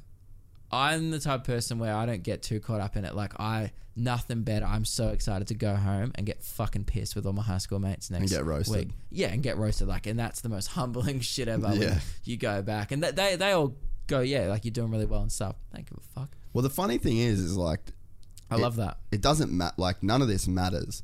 Like No. even for me to say like how much, like the numbers me, wise we did it. in January, it's like that mattered to you for like three minutes. And it was like we talked, but it's like it literally changes nothing. And I can tell you now that my bank account still didn't change. You know, it's like It does uh, change slightly if it's uh, consistent. well, the YouTube thing definitely changed. Like that helped, but even that was like two grand. yeah. And it's like, fuck, you know. But it's like nothing really changed. Like that, you could call that. Well, that is by definition like commercial success. Right. To like go from X to Y and it'd be a big change. Like that's a commercial, but like literally nothing else changed. Like nothing well, that's changes. what. Well, to answer your question about what phase, I mean, I've have been through. You're right, a bunch of phases. Where the first phase was like, I want to achieve validation from. I want to. I want other people to be aware of my comedy, and then I ticked that off. Then the next phase was like, oh, I think I want. I always wanted to do radio because I loved Hamish and Andy growing up, Mm. and then I was put in the position where we were doing podcasts already because again, just did it myself. Recording our own shit in our backyard. I did this live bird watching podcast. Had this dumb in joke on my podcast where uh, only like 2,000 people listened to my podcast at the time, and we're trying to find this pigeon that called Peter Pigeon. It didn't exist. uh, there was no pigeon, but I was just started talking about this fat bird that I saw once, and then I did this live bird watching podcast, a free event that anyone could show up to, and I was like, there might be 10 people there. To watching Lewis and I find a bird at the Yarra River. 70 people showed up. Wow. And that was before I'd done a show, and I was like, holy shit. I And could do comedy to these people. yeah, and I was, and then that year I did the show and stuff. But I was like, seventy people watch rocked up, knowing there wasn't a real bird to find, and they're just like people are bringing bird seed, getting in on this dumb in joke. One of the stupidest things. We then sent that to the radio station. L- Lewis and I did that. That's one of the reasons why we got the show. But we only everyone's like, how the fuck do you get a radio show? That's bullshit. That Luke and Lewis have a radio show. They're just big online. That's unfair. It's like no, we went out to the Yarra River for no reason and did this dumb thing. People came to it. The radio station saw that and were like, "Well, fuck, that's that's what these drive shows are doing." And not as many people are showing up. Yeah, yeah. Like that is like Hamish and Andy. Obviously, a lot of people come to their events that Yeah. they do, but some drive shows do. Like we're down here at Flinders Street Station. Come say hi. No one's coming to say hi. Yeah. But like, Amy Shark would be there. of course, she, but and she told me to tell you as well that she said hi. But um, so yeah, that's how we got the radio thing. Then I achieved commercial success, I guess, or what I thought I wanted, Yeah. and I was like, oh my god, I'm doing my dream job. I'm doing stand up. I love this, and I'm doing radio. My two things I've wanted to do since I was a kid. I was in the same building as Hamish and Andy. We were peers for like that was when they were finishing up on radio.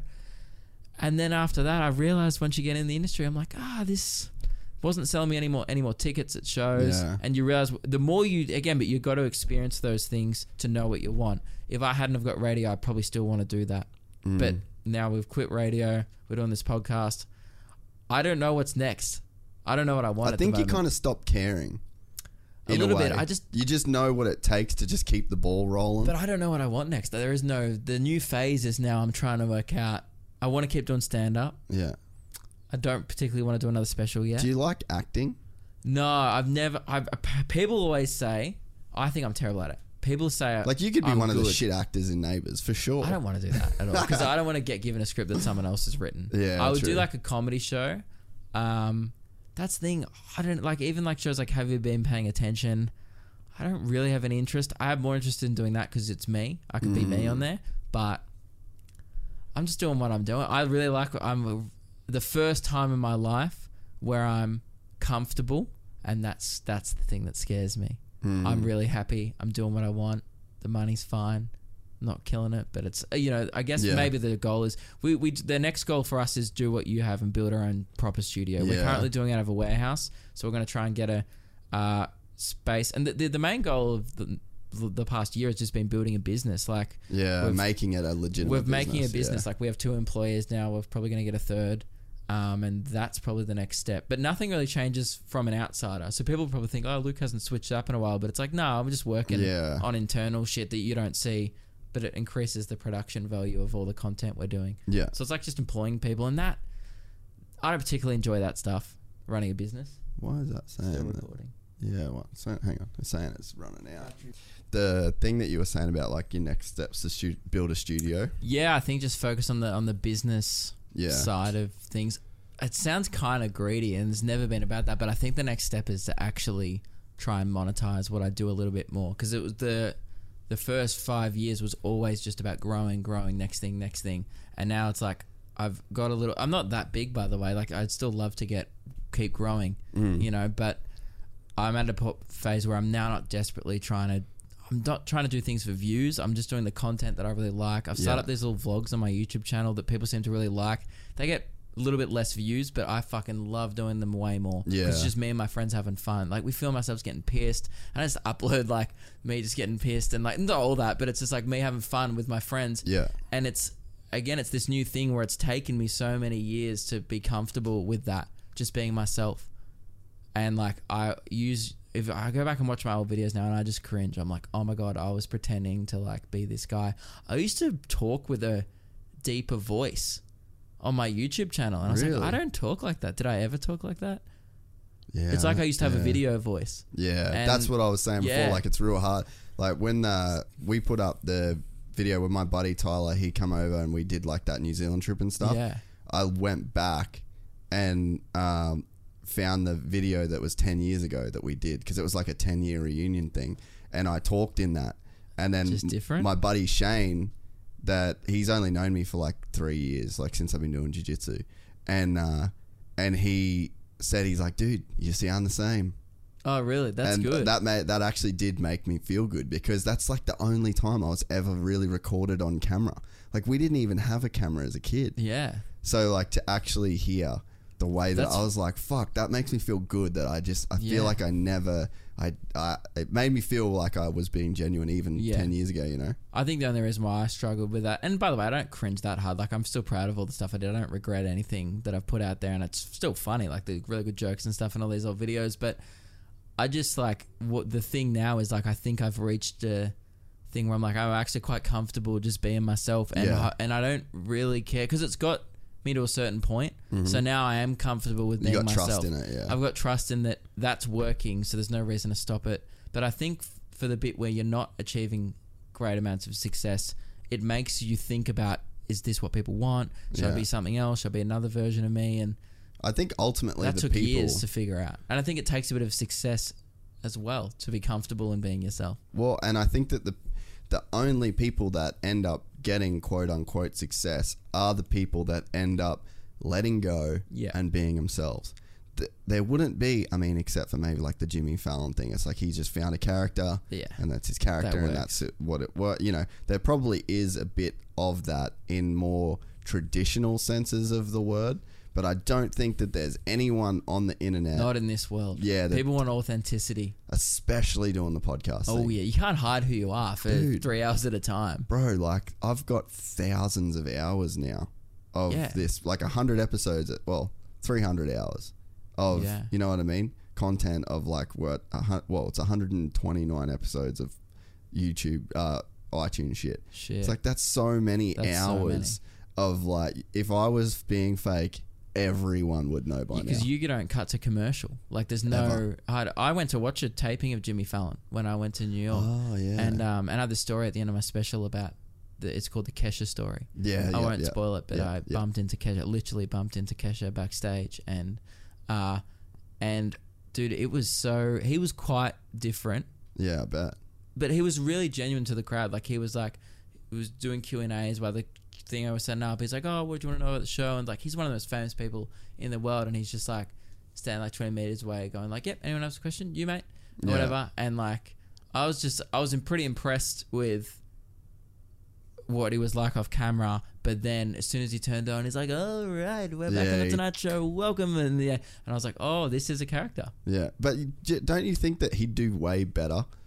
But I mean, fuck, better. He's making millions I and think millions of dollars. James but- Corden seems like he's pretty himself. Yeah. On that show, I like that one a lot more. Maybe that's why some people like Jimmy Kimmel because I Yeah. don't particularly like it, but he's definitely more him. Fallon seems like the only one that's really hamming it up. Yeah, That's But it- also the it- most successful. I was gonna one. say, yeah, he's the one that works. That that whole like James Corden thing. There was some like, uh, who was it that did? It was Bill Maher did that bit about like obesity, and he like kind of read like a monologue, and then everyone fucking bashed him for it, and J- and Corden was one of the guys that bashed him for it, and like saying like you're fat shaming and this and that, and he's like, you know what? I was disappointed because like he went for the easy thing, and like because he's kind of overweight and all these, you know, he stood Yeah. up and he's like, fuck man, like I know you're trying to be healthier. It's like why didn't why couldn't you do the unpopular thing and just come out and say, you know what, he's fucking right. We all should lose a bit of weight, Yeah. because it's unhealthy. We know, Right, Heart yeah. disease, fucking blah blah, like all the shit, and it's like he didn't didn't step out and do that. Yeah. and it's like I wonder when you see shit like that, is like how genuine are those True. people really? Be- it's like he probably is quite genuine. And on his show, but, like Not there is it a comes down to it. there's like a level of like I feel like let's use like Joe Rogan for example. I feel like he would always tell you exactly how he feels on the matter, whether it's and it's probably because the format in which he's in, all of his answers are probably there in his show. Mm. So like if you pose him with it, you know, you hit him with a question, he's probably already answered it at some point. And True. it's like and it'd be the same with me. Like if someone asked me about a, a rider that I've, you know, you watch him race or this and that, like you, you've got to be accountable when you're on shows like this because like you say so much shit, so much shit. Yeah. shit. Do you ever like uh, get worried that a you repeat stuff and b like you just you do say the wrong like have you ever said the Hmm. wrong thing where people put you up on it, being like, well, that's bullshit or like about someone? like that is. Nah, th- I I do.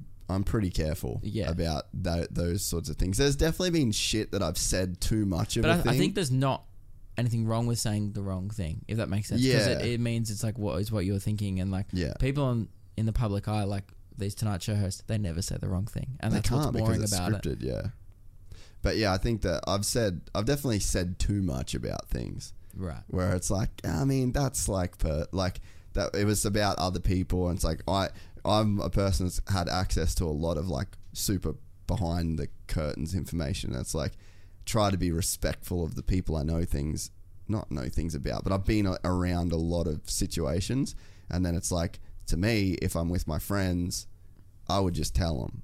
You know what I mean? I'm not like I don't want to play like the fucking secret keeper to people. Like that shouldn't Yeah. really be my business. But when it's on like a public platform, Mm.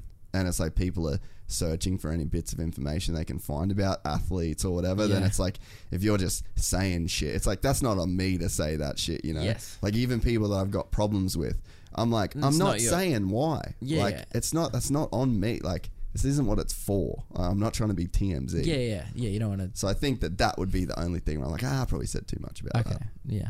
But in terms of like, I've said heaps of fucking dumb shit. I think the only person I've said too much about is myself. I Like, do that all the time. yeah, it's just I just like really have no filter, and I just go, "Oh, this is a funny thing that happened once," and afterwards I'm like, "Fuck, that Mm. shouldn't have been ever shared."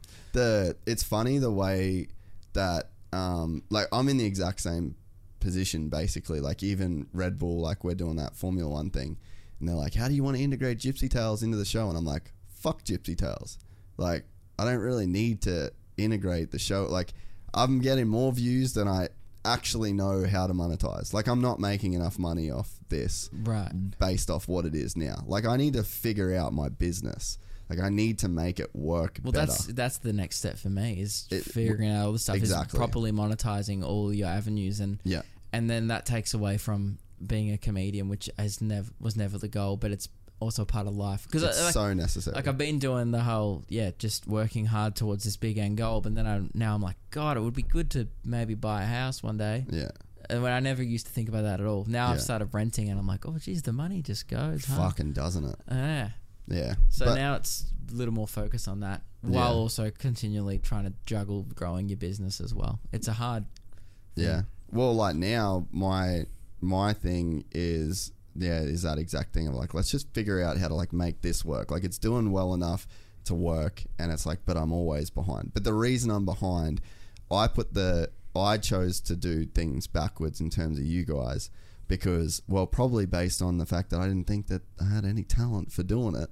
But I my whole thing for the podcast was like if you look at any fucking guest that's on Joe Rogan mm-hmm. and you saw that purple curtain behind him and the mic arm and then the partic- you just knew that was the room. That was that was it. You Yeah. know, and it, that was probably the most recognized podcast room on the planet. Yeah. And to me, I was like, there isn't that room isn't in Australia. That was like the whole thing for the podcast. Like that room doesn't exist here. No. So like my, I was like, I'm just gonna build that room. Yeah. Do you think you can? So obviously, with what Joe Rogan's done, is he started off with a lot of. Essentially, the podcast was, I think, back in the day, UFC people And and then comedians. comedians. Do you think you can branch out of motocross? Mm. Obviously, you get man who's a comedian, but like and you get a, you got a couple of other, but only a handful of other comedians on. I saw you had uh, Lane, who's a rapper, on. Yeah. Do you get other types of guests on here outside of the, the motocross world now? Yeah. And do the episodes perform? Yeah. as Just well? everything does just as good now. Oh, really? Yeah. There's Because like back when I came in last time, you were like, "Oh, it just it spikes for motocross topics and then goes yeah. down." Yeah. The last few months, it's been so much more. Well, that's like, great because that means you that is achieving the goal. Because I think it would have taken Joe Rogan years to get out of the whole UFC thing. Now Yeah. he can have a fucking not even a famous person. That's what I like about some of those podcasts. It's like here's a creativity expert. Yeah. Here's a professor who worked at Thingo, and it's just as interesting. Just Yeah. because they don't have a platform that Joe Rogan's giving them the thing. I think that's the success. Like I I don't listen to his podcast that much, but I know he's had episodes with like. People have done these crazy scuba diving Yeah. things, and is that something you want to work towards on here? Yeah. just getting interesting people. Yeah. on? I just enjoy like that would be my that would be like what I say this is. I just try and talk to interesting people. And it's like the people I have access to are more than like more often than not motocross, Motocross people. people, yeah. And my friends are motocross people. Well, that's the world that you live in. Yes. and it's like still Joe Rogan talks about fighting a lot. There's nothing that's changed. No. It's just like you are what you are. You know, Yeah. I don't particularly enjoy the parts of his podcast where he talks about UFC because I'm not that into it. Yeah. But it doesn't mean I don't like enjoy. There's you can take away a lot more than just yeah. two dudes talk about. Oh, for, and like I don't really when the motocross people are on, like You don't even- I don't talk really about talk about that much Yeah. because like I don't care about that much. Like the times I talk about racing and when we watch the races, Yeah. because it's like. but that's exactly what we do with my like I do that with my friends just anyway. put it on record. Like my friend Cam that's coming in here tomorrow. He's uh, coming up from Noosa. Maybe has 300 followers on Instagram. He's doing the podcast. I don't Yeah. give a fuck. But He's a you just know it'll be a good episode. yeah, I know because like we've watched hundreds and hundreds of races together, Right. And like w- exactly how we'll talk tomorrow is exactly what you'd hear if we watched it at my house instead of the studio, Right. And it's like that. Yeah, it's that the interesting people like Josh Kuhn. Like he he owned the big tattoo shop. Now he's transitioning into MMA. Like That's an interesting story. it's just a good story, and it's like I think over time it will thicken out. Like I've been, um, I've reached out to Madman Films. They do like a bunch of the big Aussie films in Australia, like Yeah. that. And so I reached out to them, and I was like, "Hey, this movie coming out. Send someone on to promote it." Like I would like to be like that, and I think that it will get to that point. I just think y- you are so underrated. Like I think you have one of the most underrated podcasts, obviously in the country. 'Cause Yeah, it's that's just fine. like, like, what are, are you on? Like in the top 100 on iTunes and Yeah, stuff. yeah. yeah. It's just like I think the highest we've been is like twentieth overall. You know why? Because I just look in the comedy section, so I don't live in Yeah. that well. But like, you're probably not under the comedy section, so I'm just like, don't see it. But it's, I think it's insane. Uh, When I f- heard about this and I saw you, when you hit me up originally on Instagram, I was shocked that a podcast in Australia had 10,000 followers on Instagram. Mm. That blew my fucking mind. Like, we have like 9,000 followers, and we thought, I was like, oh, well, that's because we're big online. And I was That's like, what's crazy about this, though, that I really do. Oh, like that's one thing I am proud of. This came from literally nothing. I know. That's like why I'm impressed. literally nothing. Like that's insane because like our the, we're Lewis and I are big outside of individually on our own right. We're got a lot more. You know, he's Yeah. got almost half a million on YouTube. I got like three hundred thousand Facebook. Whatever, It's a lot of followers over a bunch of different social media. The only reason why people listen to our podcast is because they know us from there. Yeah, But people just listen to this because they listen to this, Yeah, which is crazy, the eh? best. yeah, and that's hard as fuck to build. So hard. Like real, and but the thing is, like I had great people on, but I've had access to those people through. Like I did earn that access as well. But I think it will get to that, and like I try not to even care about it. Like that's one of the big comments on YouTube. A lot of people like because the studio looks so good, the thumbnails look so good, the audio sounds so. But that's like that's my gig. That was my thing. Like I am a producer, yeah, the and production you know what I mean? good. Yeah, Also, if it wasn't good, it wouldn't be as successful because no one what likes watching a grainy piece of shit footage of people talk for hours. and and again it's an art project thing like when you're a creative person like you you know i like to do the that sort of art side of it but yeah that's one of the things people are like how's this show not bigger it's like who cares just Yeah. enjoy who cares It's like enjoy you know, it. you know why? It's like, I always say that when people go,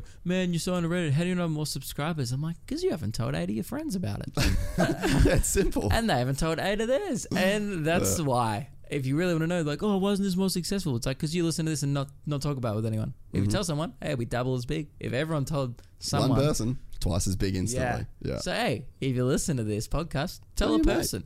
Tell That's a it. friend. Tell a friend. Word tell of a mouth. stranger Yeah, yeah. Fuck it. Just yell it in a megaphone. You listen to gypsy tales nah fuck you yeah, and, walk al- off and also Amy Shuck says hi, uh, and that's it. But uh, yeah, that there's there's a thing too that like I think is a good perspective to have in like our position or like anyone's position is like your future self will always look back on any period of time with like fond memories. Or a slight amount of cringe and regret, but that's good because that means you Mm. You've grew. grown, yeah. If you if you look back on yourself like ten years ago and be like, I was killing it. That Mm-hmm. sucks. That means you are worse now. Yeah, true. You should suck You in should your past. be like wine. You should get better with age. yeah, Everyone is a human being. I'd agree with that. Like people are like, dude, imagine being like Benji Madden right now. That that's the lead singer of Good Charlotte, right? He's that he's He married must- to Uh, fucking. Cameron Diaz. I know Benji. He's actually a nice guy. what? Yeah, I was with him like a year ago here. Okay, I feel bad for shitting on him. No, no I'm not shitting on him. I No, love but there Charlotte I really like him. But I'm saying, You're right, the peak of that. But I mean, his career, but he's probably a better person. Yeah, now. I was gonna say like knowing like that's the difference though. I reckon is that uh, you get guys where like yeah their career was like massive and it's like a moment and you can live like that's a big thing with athletes. That's why you see a lot of like depression in athletes because like people haven't reconciled like they're at their peak and then it's like Well, it's not going to last forever. and it doesn't last Yeah. forever and then they don't prepare themselves for Yeah. that and i think that there was quite a bit of that with like benji because he had like a big drug problem and shit Oh like that Oh yeah, it's like you can't have a mohawk as a grown man and be also thinking about your future. It doesn't exist. That's such a in the present move. You can't be like, hang on, just like imagine Benji, we're gonna go to the airport, and he's like just gelling up his hair and looking at himself in the eye while he's doing it and being like, what a good decision this is. this is a good Yep, idea In 10 years, I will look back on this gelling moment and look back on this period of my life fondly. Fuck no. green day probably the same thing I mean, yeah, the eyeliner, regrettable. yeah But, you know, now I'm sure they're just guys with kids going like, well, it was at the time we thought it was cool. But, uh, hang on, I want to know more about this band. Why, who's, okay, who's the most famous person you've ever met? um, Now I'm intrigued. fuck i don't even know who the most famous It's like Benji Madden. uh, I don't know, man. I've had like some weird experiences with like famous people. So, like for example, um, oh, Post Malone would be the most. I'd say oh, yeah. Okay. Have you like hung out? Before he was Post Malone. Right. Yeah, yeah, Austin. weird. I called him Austin. Like, when How I did you know him? Didn't I still don't? know. I wouldn't But say. like, I how know. did you come in Oh, contact Justin with him? Bieber, probably the most famous. You've been person. in a room with Justin Bieber? No, I've FaceTimed Justin Bieber. Why? it was just a weird fucking. I was playing golf with uh, this guy by the name of Ryan Good, and he was, um, yeah, he's like, what was he called? Like his fashion coach, or he had like a weird name for this guy. Basically, like Ryan's like this super good Christian dude, like cool as fuck, great kind of role. Like everybody likes Ryan, and I think that um, when Bieber started to like get as big as he did, they were like, we need a guy that's like around him, that's like a good moral compass, kind of like Yeah. big brother figure. So they gave him this thing as like style coach or whatever. Because he was pissing in buckets for a bit and filming it. And no, this was when he was like young, young. Oh, like, well, they he fucked up. yeah. So he just they lost Yeah, touch, obviously. He didn't do a good job. you know. But yeah, so I used to be mates with. Well, I guess I'm still mates with Ryan. But um, yeah, we're playing golf one day, and Bieber FaceTimed. That's so odd. Yeah, but then there was like, fuck, man, like a ton of that. But that's Hollywood, right? Like, there's a ton That's of so weird. Hollywood. Like, I got Skrillex arrested What? inadvertently. Yeah. I'm like, so we, we used to have a place on Fountain and uh, La Cienega and Sunset, like where the com like where the comedy you store can't is. shave half your head and make dubstep music for a living and not expect people to have a problem with you. I think that's a rule in life. like, so I'm like riding my bike and I get to the lights, like where I'd go down the elevator, walk down the stairs with my bike, go, and there's a lights. So I was just trying to go to like get fucking food. And anyway, Skrillex pulls up next to me at the lights and he was playing like. His own music, like bangarang. but uh, so he's at the lights. I can't remember what Sounds song it like fucking Optimus Prime having an orgy. Dude, I do remember what song it was. It was fucking Mask Off by Future. Okay. Fucking banger, Right. right? You hear that? He he was in a Tesla, had the windows down, and I was just like, I was Did like, you know it was Skrillex? yeah, fucking oath. He didn't know me, obviously, Yeah. and I was like, fucking turn that shit up. So then he just cranked. This cunt had like a fucking million dollar stereo in his Tesla. Ooh, like Oh, so you didn't started- mean to get him arrested? No, fuck no. I thought you meant you called the cops on Skrillex. That's No, where I no. thought this story was going. No, you were so- like, "Fuck that guy." So I'm at the lights, right? And then I'm telling him to like crank this music up. And I was like, fucking turn that shit up. And then he was like, and it was like, man, let's go. And it was like, doo, doo, doo. And then anyway, turns right. There's a fucking cop car right there, dude. fucking whoop whoop. And I was just like, oh, fuck. and you just drove I just rode off. I, didn't get- I was like, whatever, I'm hungry. so I I ride off. I come back to the fucking to my apartment where uh, my buddy's apartment where I was living. I get back. He's got KTLA news on. And like the news is like he's like check this out, dude. Skrillex is being arrested like, right on our corner. and you were like, "What? No way." I was like, oh fuck, dude, what? Probably for music, eh? Are you serious? yeah. That's so good. yeah. So that fuck. You but probably ruined his career. Like that, he hasn't made a good song in years. Maybe fuck, but um, yeah. No, I used to meet tons of people over there. But like, it was pretty, pretty fucking. It's just a cool place to be for like that shit. But like weird experiences, man. Like the Post Malone thing. We were at Warped Tour, and uh, we were just like filming with the band, and then he walked in, and then he knew the singer of the band that we were with, Wait, who's this again? uh, Post Malone. Oh, okay, yeah. And he's like, "Hey man, I'm Austin." And Oh, I was like, cool. "Hey dude," and then I just like walked to I where feel like my you two would get along. oh fuck maybe, but yeah, yeah, both, both chillers, you know. I smoked some weed together. yeah, both both got chill vibes. but yeah, he uh, You're like, oh, chest tap, well, face tap, but you Same know, shit. same shit. both regrettable. here's arguably more. yeah. Um, dude, the most regrettable would be Lil Xan. What's he got on his face? Have you never look up Lil Xan on Instagram right now? I know who he is. He's that guy. He's fucked. fucks Diego. Yeah. But um but yeah, so I, I like walked we yeah, had that like, hey man, and then I had I just had shit to do. So like I just sat down at the laptop and he was talking to the boys for a bit and then that was that was it. Oh god Bad, eh? damn! Bad eh? It's like Post Malone if he was a child that didn't have anyone around him. oh my god, this is like a character. Yeah, yeah, it's crazy. It's a real guy that exists. yeah.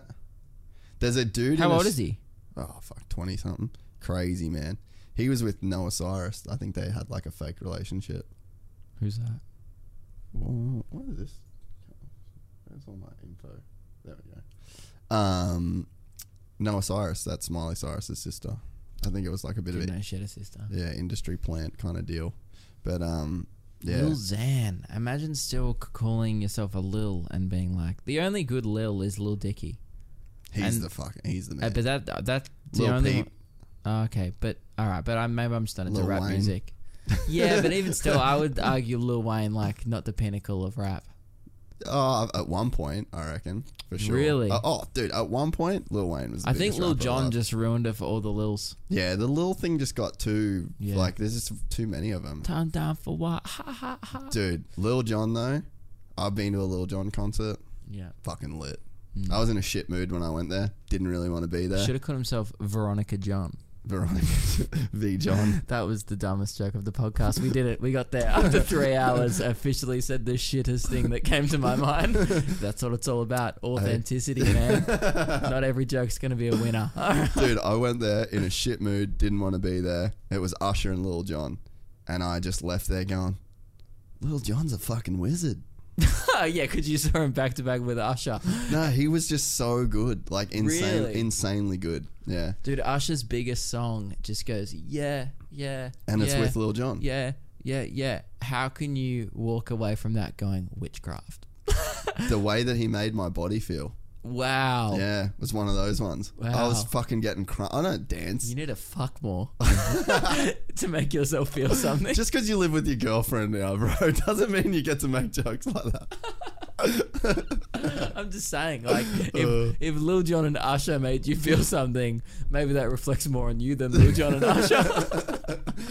Try sex, dude. It's pretty good.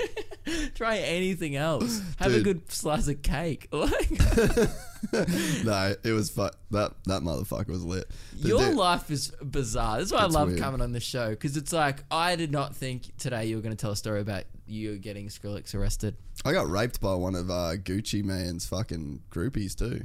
You know I Gucci Mane, the rapper. I think you've told me this story. that- no, oh maybe I did. Does that mean you've got sexually There was assaulted there was an- multiple times? Yeah, there was another one that was weird that I told. I told you about another one that was yeah, that was weird. That was like a legit weird experience. yeah. That yeah, just like a weird chick, man, and it, just one of those like, fuck, I'm gonna get me too'd here by I this chick. any interesting stories. Yeah, but This is the problem. Maybe this you is are why the whitest boy alive. Though. I am. I am the whitest boy that's ever, That's ever lived. lived. and it's that's but that's part of my appeal. You know, the the lack of life experience. Like, Mm. if you want to know about an upcoming cotton on sale, I got you. If you want an interesting story, Sorry. listen to this. like, listen to you. I don't. I'm not gonna offer that, but you know, like the, honestly, that's why that bit of my special was so good. Like the the craziest thing that's probably ever happened to me was probably just bumping over Kesha backstage Mm. and high fiving Jimmy Fallon. I think that's in the same day I met the two most famous people, that you've ever met. and then I've met Rita Ora before, but you probably don't know who that is. Yeah, yeah, yeah. Oh, you do? Okay. Yeah, Becky with the good hair. Becky with the good. What's that? Is that a song? No, that's like Beyonce. Oh, okay. So I didn't know who the fuck she when, was. like- I'll be honest. Do you remember when Jay Z, like that whole thing, come out about like Jay Z cheating on Beyonce? Yeah. it was supposed to be with Rita Ora. Oh. And then in the song, Like- there was like a Beyonce song where she called her Becky with the good hair. Ah, you know what's funny? When so the reason why we met her was when we were working at the radio station. you we would have used- met heaps of people at the radio no, station. Really? no. Uh, well, so like we we used to do this segment called brief celebrity interviews, and because we couldn't get any celebrities on our show because no one wanted to do our shitty because we were on Triple M digital for a bit before we were on actual radio.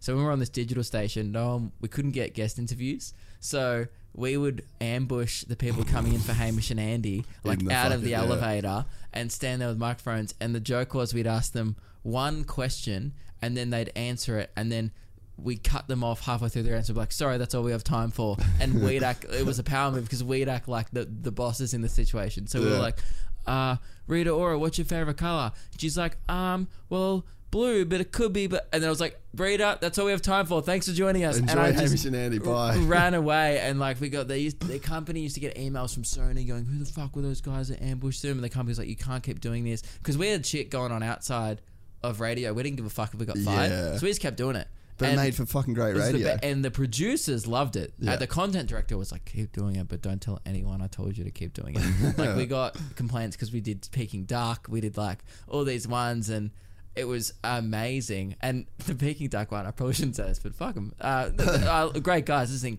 fucking legends. They loved it. That was the reason why we had to stop because of their Ah. one. Because we were like innocently, we're so stupid. We asked them, "What do you like, Pepsi or Coke?" And then the guy from Peking Duk, I was, I'm paraphrasing, it was something along the lines of, "Well, Coke."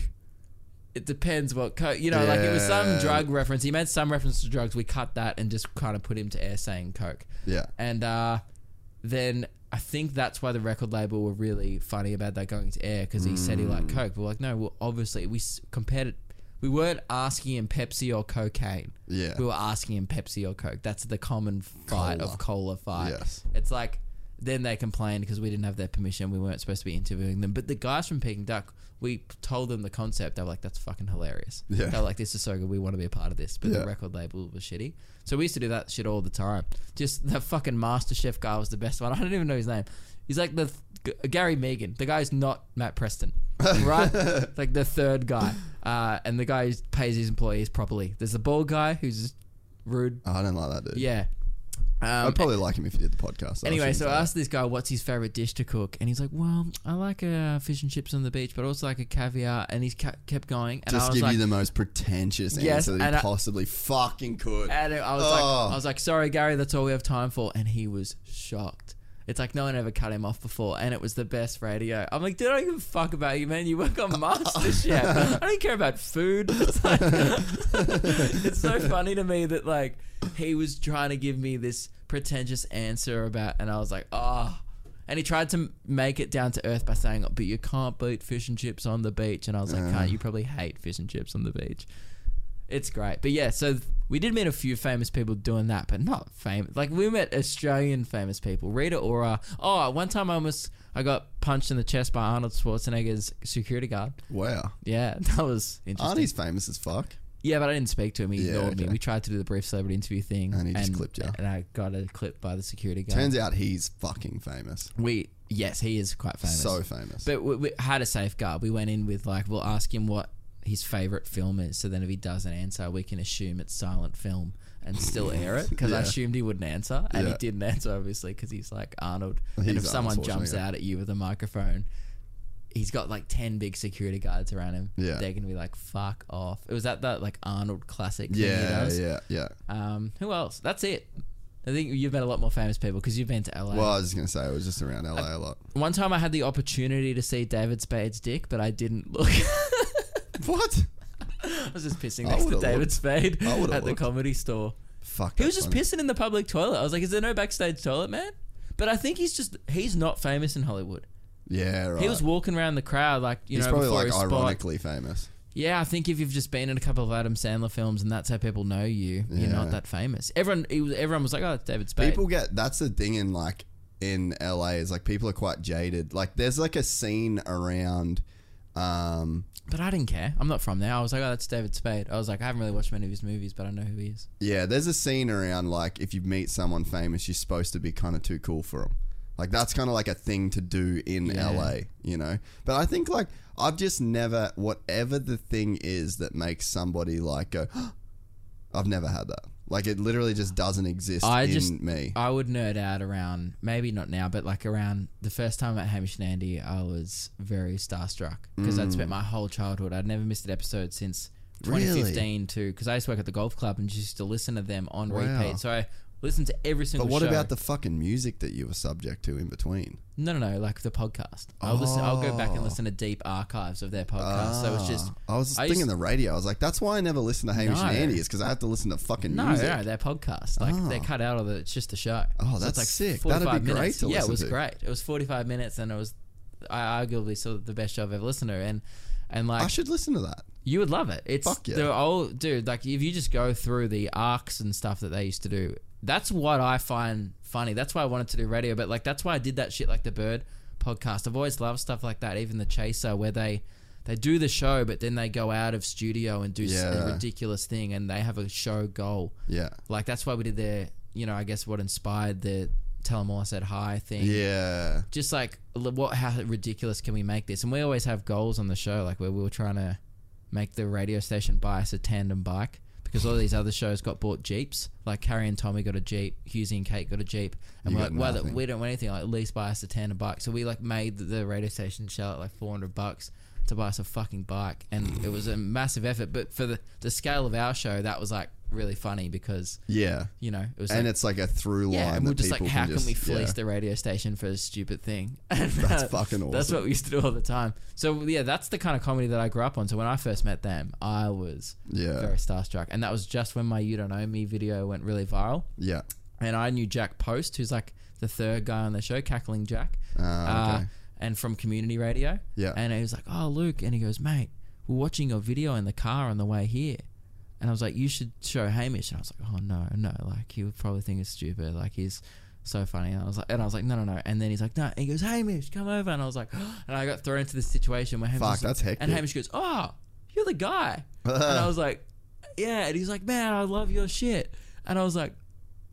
It's very reciprocated. Like I was like, I, I love you. You're your also shit." Yeah. awesome. And then we got, and you know, as and then we got the job on radio, and they were really great to us. They set us up with their management, and they were really good to us and stuff. But uh, that was, I, I- think I've lost that now. Yeah. is my point. I, I was very starstruck at first, and then I realized I'm like, oh, these guys just have cool jobs. I feel, I was talking about this to a friend um, on the Vietnam thing. Um, she's one of mum and dad's friends, and she was saying she was like talking about the podcast and that, and I was like, I think that I've just always had this thing in my life. And it's like a deep, deep fucking whatever Mm. childhood thing where it's like literally nobody in the world is better than me. That's not where I thought this was going to be going. But also no one in the world. you world going like, is I'm the fucking best. Why would I care about Brad Pitt? but but nobody in the world is also worse than me. Like I just ha- I just have just like very a self-involved. no, I just have like a like everyone's the same. I just think whether you're a Oh, fucking equal. janitor, like no one's better than me and no one's worse than me. So when I'd first start meeting like famous people, there was just a continuation of that thought. I was like, "Hey, you're not better than me." Like that's that's like whenever I Yeah, you know, I'm not saying that to somebody, but like uh, that's literally just my default setting. I think I think fame as a construct has changed in the last decade. 100% it has. Like it used to be like uh, movie stars was a term people used. No one uses that term anymore. Mm. Now there's like because there's so many famous people. You you see these stories of like even in LA parties. It seems like you've probably been to some. I haven't, but it seems like mainstream musicians are now partying with like online YouTubers. Yes. and it's like now there's just one, and because there's so many people. This is what fame is going to be in the future. Is everyone's going to be like us, and Yep. everyone can walk through the airport, and two people will know who they are. No one else gives a fuck. yeah. And and there obviously will be people who are obviously still bigger. Yeah. But there's going to be a million comedians with a f- small following, but enough to make them that, that their job. There's going to be musicians that just I have my fans and no one else knows who the fuck I am. Yeah. There's going to be artists. There's everyone is going to just have their own little fan base because of the internet. Yeah. Back in the day, it's like they picked. Well, you 10 got told people. who you were going to Yeah. like. Like Arj Barker is the best example of that in Australia. Yeah. and he's a great. I think he's a great comedian, but We all got told to like him. yeah, Lewis was speaking Joe Rogan about this, and oh, maybe I shouldn't share this. it's not. I'm not gonna. Uh, he wasn't trashing Arj Barker. He Lewis was telling him. Oh, so he got to meet Rogan. Lewis did, yeah. That's cool. Yeah, but after the comedy store because he Yeah. was, knew another comedian called Andrew Santino. But Yeah, yeah. um, yeah. it's Fuck just Andrew Santino. so that's funny. He is. He's great. He is on a whole. di- Like Oh, he's on his own shit. He is a funny motherfucker. Yeah. Um, yeah, so Rogan knew who Arj Barker was because he grew up, you know, could come up in the same scene, and then wasn't met, like wasn't tracking him, trashing him, was just shocked, purely shocked at the sheer numbers he's doing in Australia, because he just he's one of those people who doesn't have much of a career over there at the moment, like can't do theaters in America. Yeah, yeah. But he's doing the Palais here, like Yeah. in Melbourne, So three thousand big- people. That's a big venue. three thousand. Like he's Yeah. doing, he's doing venues as big as Carl Barron. Yeah. And everyone just kind of knows him as this American guy, but I'm like he lives in Australia. Yeah. But I feel like that's quite well known. Maybe it's not. Yeah, I mean, I oh, I actually even Oh, by the way, I'm was not. American. I'm not saying this because Yeah, no, I know. because I have insider knowledge. I'm saying even before I started comedy, I worked out he lived in Australia. Yeah, yeah, like, this guy's just huge here. Why would he go anywhere else? yeah. That must be. Yeah, I could see how that would be weird. Then that it's like he But- just but found his niche. you He's know? like such an example of he came over, he had the accent, he was like, "You Australians do this, you're snakes, blah blah,", blah. And everyone's like, "He must be so famous in America." I think Australians were convinced he was this big American comedian. yeah, Really, never got that big over there. dude, you're fucking right. It's true. I've He's never the best that. example of just like we accepted him as famous, and now he is, and Mm. it's great. I really like his comedy, but it's and good on him. It's so Yeah. cool. But it's just mainstream media. He was just on the gala every year as the big and from the USA, Arj oh, Barker, and everyone's like, "What? Someone from America came here?" That's for us. that's a real thing. Like, because that even happens in like motocross and supercross. Yeah. Like every year they're like, tell oh the best rides for America. I'm like he fucking sucks in um, like he sucks in America. But it's like to the average punter that like hears that on the radio station. Wow. They were like, what? A big American guy came to race here. That's Yeah. so cool. Yeah. It happens in sport all the time. Yeah. And it's like, well, yeah, they're probably here for a reason. Yeah, Because they don't have a career there. Yeah. yeah. Most people, not all cases, but some people move here for family, other reasons. But it, I think that's over. Hmm. That that will never happen again. Because you know now, you can search someone up if they're famous. Hmm. Before the internet, if you got told this person was a big deal and you saw him performing at the gala in front of three thousand people, you have no reason to not believe he's a big yeah. deal.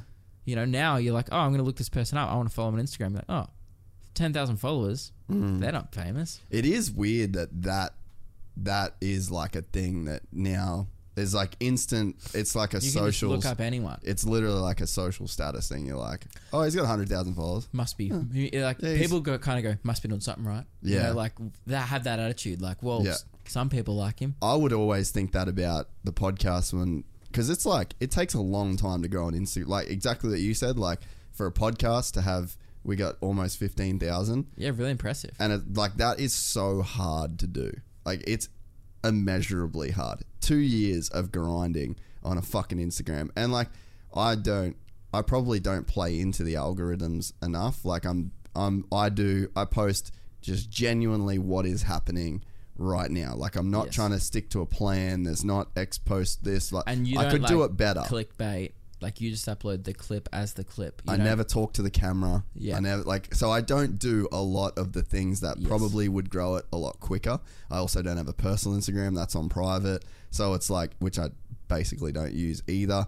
But in Yeah, terms I of follow like you on it. Waste of time. I only ever used it to contact you. like, absolute waste of time. absolute waste of time. Dude. There's zero content up there. Dude, I got a notification on Gypsy Tales that said Jace McAlpine posted this on his story for the first time in a while, and I was actually fucking pumped. I was like, kind don't like that I'm that guy.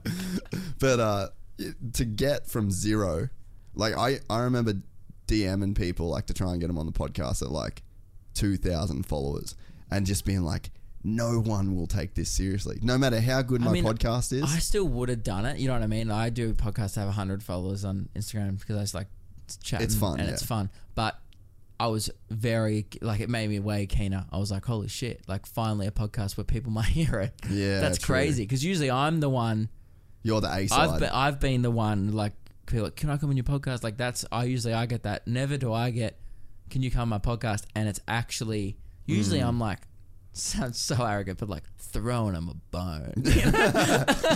usually, Well, I'll, there's an A side and a B side. yeah, to usually it's like my episode of their podcast will be the spike because my fans will go listen to it yeah, and whatever. But in this, uh, it was great being on the other side of like, come on this podcast, everyone's like, who the fuck is this guy? yeah, and that's great. Yeah. Awesome. It means I can new people actually find out about me, which is very rare to do an Australian podcast, Mm. and you're the little tacker on it.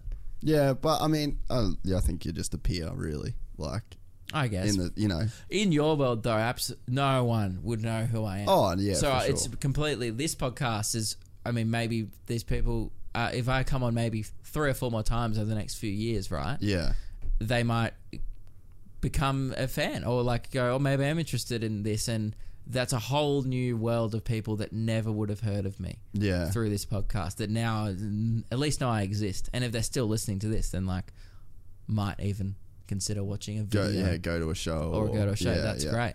dude. The show That thing, doesn't happen here though. the show thing is like is something that you got to do. Like It's the only way to monetize. if you're no, but I mean in terms of like me as a like telling people like go and see one of your shows. Like it's oh, fucking I'm it's way better. It's so fucking funny live. It's crazy. Like you're a legitimate comedian.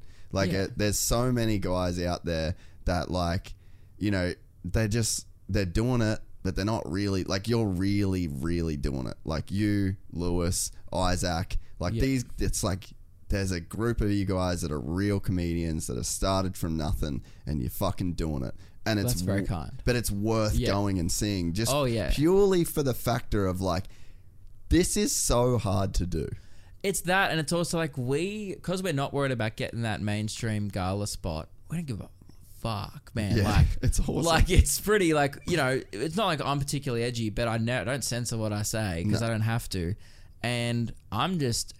I'll, I'll do like my show is like it's a little bit for everyone. Like your mum will like it, your dad will like it, and you'll you know what I mean. You'll like it. It's very like I'm silly, but then I I do some jokes that you may not like, and Mm. you might be like, oh, I'm offended by that. But then other people will lose their shit at it. So it's like I'll do. I'm I would say I'm offensive, but I'm like very silly, and then I can just say some fuck stuff. But Mm. it, only if it's funny. yeah But yeah, you're right. We are properly. That that is a really good way to put it. We Like, are just- doing it. You're doing it, like, and that's to me is like for people that you know. It's a listening- different type of show. It's not like going to see Wil Anderson Yeah. because you're not going to be in Yeah. like the best theater in town. You're going to be at a pub, but there's going to be fuckloads of people there. I mean, this we're talking like Isaac and stuff. Yeah. He's doing 400, 500 people in Bathurst and Yeah. stuff, and you're going to be at the Leagues Club in a big function room, and you're going to have a fucking hell of a night. Well, when I saw him, it was at like an RSL. Yeah.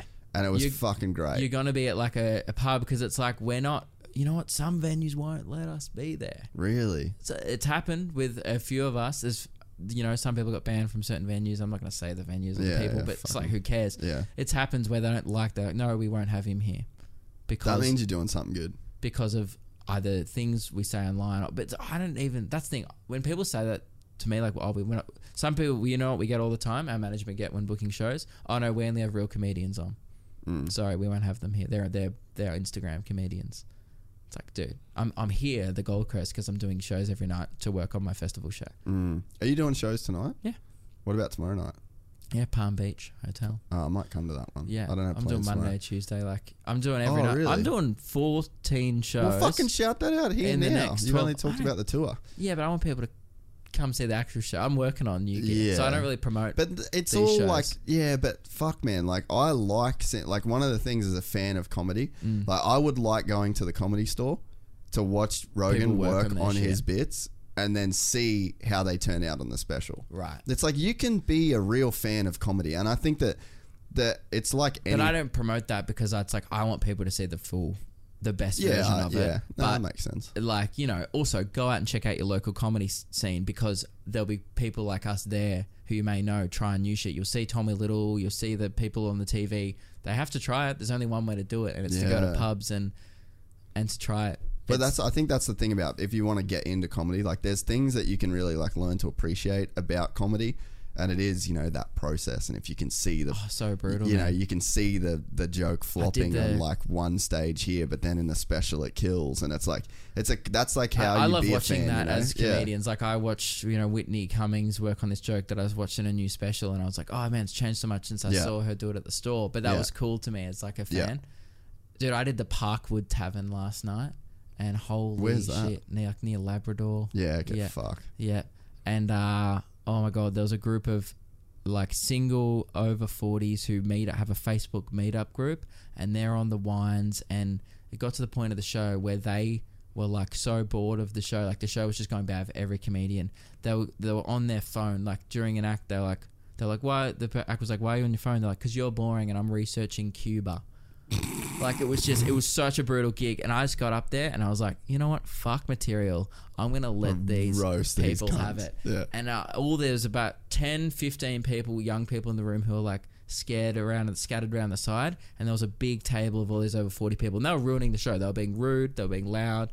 And I was like this was an actual quote that got said. I'm like, and like, like imagine 10 minutes before this, then I get to the end, I'm like, and Trevor, this is why she divorced you. You know I mean? like, I'm just laying into this guy. Yeah, there was this guy I found out he was on Centrelink, and he's like, mate, why would you be on, like, why would you get off once you're on Centrelink? There's no reason to get off. And I'm like, mate, this is why you can't keep a job and you can't keep a marriage, all right? Because you have so many. I was just fucking going ham, and by the end, I'd won all the old people over because they were just like, This cunt's going they were in. like, "God damn!" like they were just like, "God," because like I was probably the youngest comedian on the lineup. All these actual adults get up and are like, "Oh, guys, show a bit of respect. Come on!" Like, Oh. and I'm just up there and I'm like, "Fucking dude, you're 40." I'm like, I was like, I was just telling him like, honestly.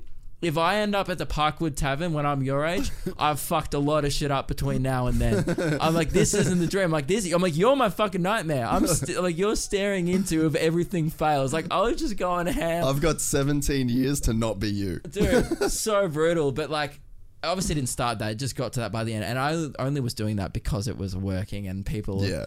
And the, the guy, and I can't do that again. I was like, yeah, I was, it was a joke. And the guy's like, nah, man, I fucking love it. Yeah. Like, he loved it. Like, I was ripping him, and it was so brutal. And I love gigs like that where the, the night just turns, and that's why I do it. Like, if you only ever do perform to your own fans, you Yeah, don't learn how to. skewed. You don't how to learn how to deal with a situation like that. Mm. I performed to four people two nights ago in Melbourne. Four people were at this gig, and other, the other comedians like, "Why are you here?" And I'm like, "Cause I got new shit to run." And they were like, "Don't- "Why don't you just do it at one of your big shows or whatever?" And I'm like, "Cause I want it to be good by the time it gets to the big show. I don't give a fuck if it's good in front of these four people, but I li- I just like doing it. Yeah. And if I can make four people laugh, fuck, it's a good joke. Yeah. And to make four people laugh is way harder than Way making 400 people laugh. Yeah, laugh. dude. If you if that joke kills in the four four people, you've got an applause break in the theater. Mm. Like it's so much easy. Like that's why I love it, man. It's so much fun. So that's why I'm up here doing gigs because I just Yeah. want to get better. Fuck, I had a bit the other day. I need to text you bits when I think of them. But there was a. Oh, That fuck. koala thing you thought of about the fires was so funny. Just do it. Run it into a bit. It's probably gone, been and gone now. There was a. I have this bit about the fires that I've brought in, and Yeah. it just makes the room go dead. And then like it's not an offensive joke, but you just bring up the You're just topic, like, and people go, "Where the fuck is he going with this?" all the energy. The energy sucked just, out. and I love that. Like you're just talking to this room that's going like, be ca-. and I had one guy in Wagga before I owned this regional tour. He's like, you better be fucking careful. and I was like, man, I do this every night. It's fine. Like I'm like, I'm not. And he's like, don't fuck up your career here. I'm like, man, I could s- probably say the N word in Wagga, and no one else would ever find out about. it. like I'll be honest, I could do it like what that Kramer guy did. I could go on, I could lose it one night in a regional town. It probably would be fine unless someone started filming it on their phone, which is how your career gets fucked. But I'm like, dude, but in Wagga, they don't have like, phones. yeah, exactly. I'm like, dude, it'll be fine. But like, people get real sensitive, and then I just, and then it always gets an applause, like, because it's just a joke about this guy. Uh, It's called the fog bit, and it's like, Ah, the fog bit. people just yell out. I haven't heard the fog bit. I need to fucking hear the fog bit one night. show. Um, the bit. What was the bit? Oh fuck! I had a chick ask me if cum was vegan, and I was like, "Okay, there's a bit here." It depends. Because are, are there's you a- a, are you a fucking animal? It depends if the guy coming on you comes on you like an animal, because then it's an animal product. I was gonna say, I- I was like, this is interesting, and I was like, I bet that's what all these bitches are doing this for. Sorry, can't swallow your load. It's not vegan. I'm vegan. I was like, fuck, is there a bit in that? that's that's good. I feel like that's a premise. I don't come. I've never heard that premise before. Yeah, because it's like maybe that's why this vegan thing took off. Because let's be honest, no one wants to fucking eat vegan. Where's the fun in that? But if you can never have to swallow a fucking load again in your life, there's some value in that Yeah. for some chicks. Yeah, all dudes. Maybe. It's 2020, man. True. but yeah, I was like, I think because I just have these like random like like the koala thing with the Yeah. fires, It's like sometimes I'm just thinking about bushfires and then come. and I'm like, surely there's a bit in this. What was your one like? Uh, I think the koalas are Started the fires. Started the bushfires. They're responsible for the bushfires because it was like the most successful crowdfunder in history. They got so much money that Jace just and it was just like he texted me out of the blue.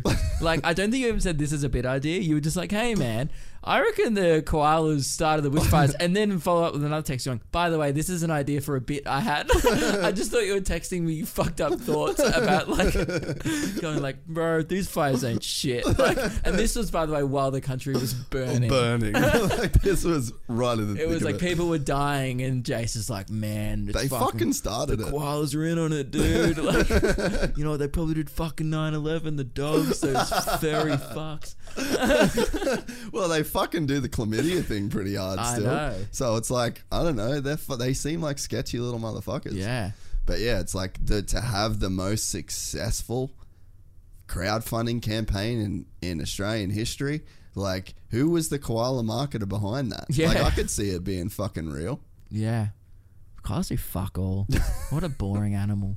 They wouldn't even, they couldn't be bothered. That's the only thing that ruins the bit, is I could not even imagine a koala could be fucked to even start a fire. I just picture It'd be some- like, sorry, does that involve me leaving my tree for, for over five minutes? Yeah, mate, it does. mate. And then and then they wouldn't answer because they'd fall back asleep because they're useless. They're cute, but they're fucking useless and they have chlamydia. Bro, who are you talking to? I've figured out a way to not have to drink water. Yeah, they dude, they are like stoners of the animal world. They fully are like they sleep all day. They have way too much chlamydia, and they are just like the pieces of shit of the Australian animal kingdom. Dude, the best thing ever is being in a line like at like Lone Star or like the koala sanctuaries, Mm. and then you get the tourists that come over. I've been there. Lone Star have Oh no, Lone koalas? Pine, Lone Pine. Sorry, I thought you meant the restaurant. The steakhouse, Where nah. like the steakhouse were like, and buy a steak and you get a free photo with a koala. I was like, fuck, I need to go there. no, Lone Pine is like the koala reserve in Brisbane. Right. So anytime, like for example, Benji Madden will rock up. He did we ever even get to that story? yeah, why do you know him? Uh, Next episode. No. Um, no, I had to interview him for uh, a documentary thing I was doing. Right. And uh, yeah, he just turned out to be a really good dude. And then I saw him again in Brisbane and hung out with him. And just, yeah, really good dude. That's so weird. Yeah, nice guy. I really like his music. I would love to hang out with him. Yeah, he was fucking cool too because like now he runs like a record label, management label, but it's like fully designed around like artist control. So like they just kind of facilitate ways for artists to have control over their career as opposed to like Taking control. doing like yeah, that's- doing all that shit. The music industry needs that. Yeah, because they got the that. I didn't know, but they got like fucked a lot Of by like the whole music industry. They were like the poster boys of pop punk, which yeah, like all those bands back in the day would have got fucked, like Fall Out Boy and stuff. They would have been because that music was so popular, and if anything blows up that quickly, you know the person's there's shit behind fucked. it. Yeah, well, like that's one of the crazy things. Like Pete Wentz, Mm. like that's one of the reasons I still love Fall Out Boy. Like, so he wrote most of the lyrics for their songs, Yeah. which is super cool. Yeah, and like he's been responsible for so much good music and like a Well, production yeah, he behind the scenes. was the one he uh, made Panic at the Disco Yep. huge. Yep. Um, he ran Decadence or was it Decaydance? I don't know what it's called, but like Paramore. Yeah. uh, there's a bunch of bands on that Yeah. record label at the time that were he bought up. Yeah, dude, and My Chemical Romance. Speaking of that, that one of my favorite bands of all time. Oh, same top three. Fucking unbelievable. Spotify told me I was in their top one percent of fans last week, Really? and that I was like, "Is this problematic?" I was What's like, your favorite song from them?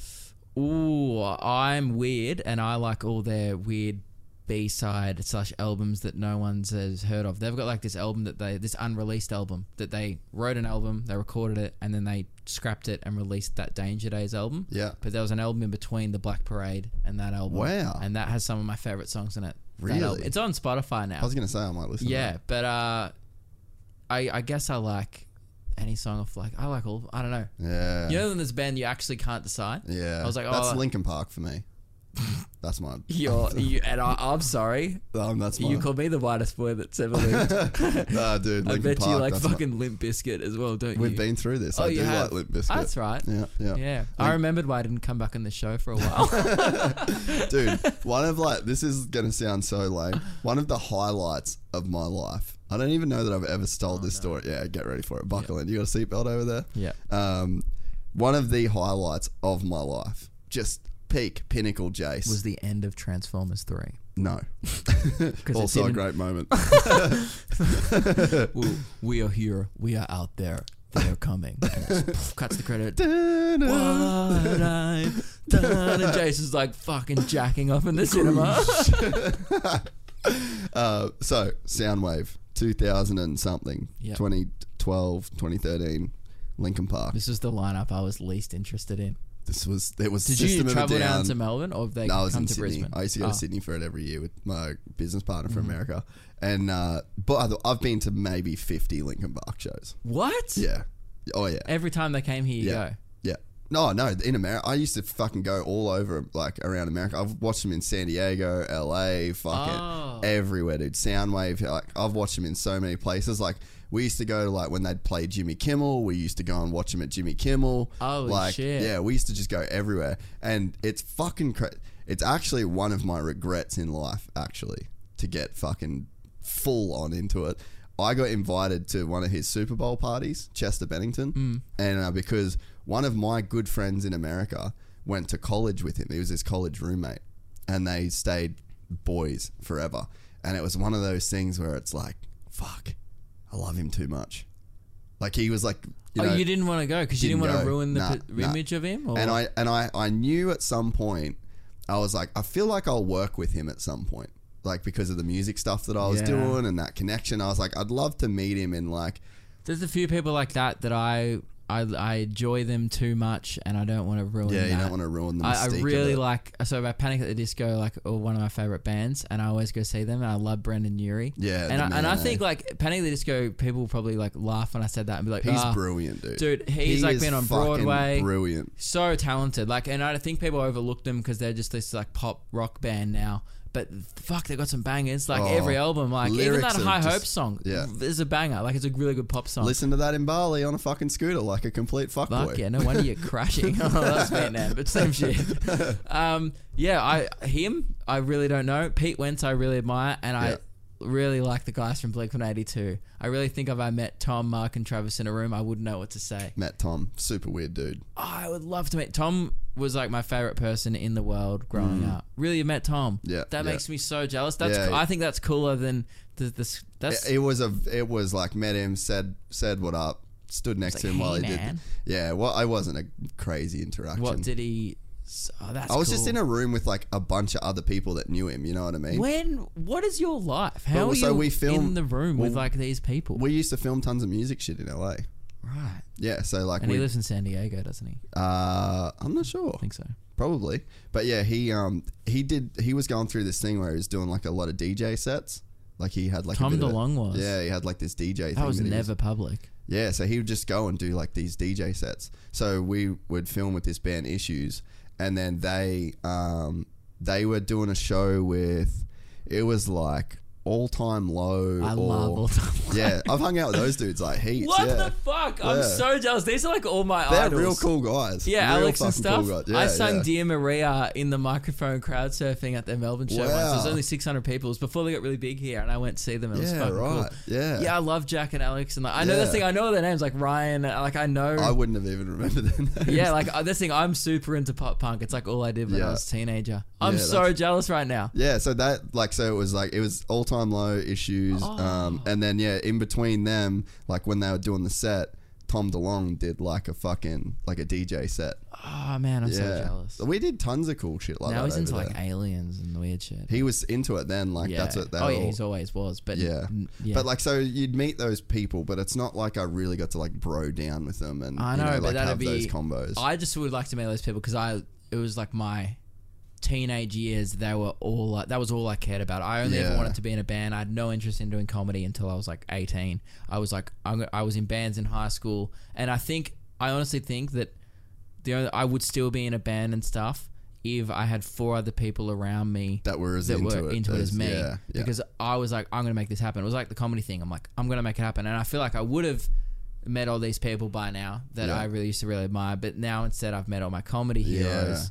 Really, like, because I'm in that world now, but Yeah. I'm not in music world at all. But I'd still love to. Yeah. I still really admire all these people in music world. I fucking love like I've always loved music so much for just like I don't know though the people that if you can make it as an artist in music in like especially in like the now even in those days of like rec, big record Yeah. like like you're a, you're doing something like it's crazy to do that Yeah. like to me that was always just like the craziest profession. And there's always an energy about those people. There's always an aura. I used to really like being surrounded by that energy like that Yeah. thing you know? You're like that guy has that thing. And it's like schoolboy q when he was here. I went and hung out Yeah, with yeah, him. and it's like that he's got that energy it's like it's so fucking cool to like be around that Just a- level of, of a person who followed their dreams and it all worked out. for yeah, they've just got there's like a confident and it's like a tangible thing that they've Yeah. got, and it's like you never meet a guy like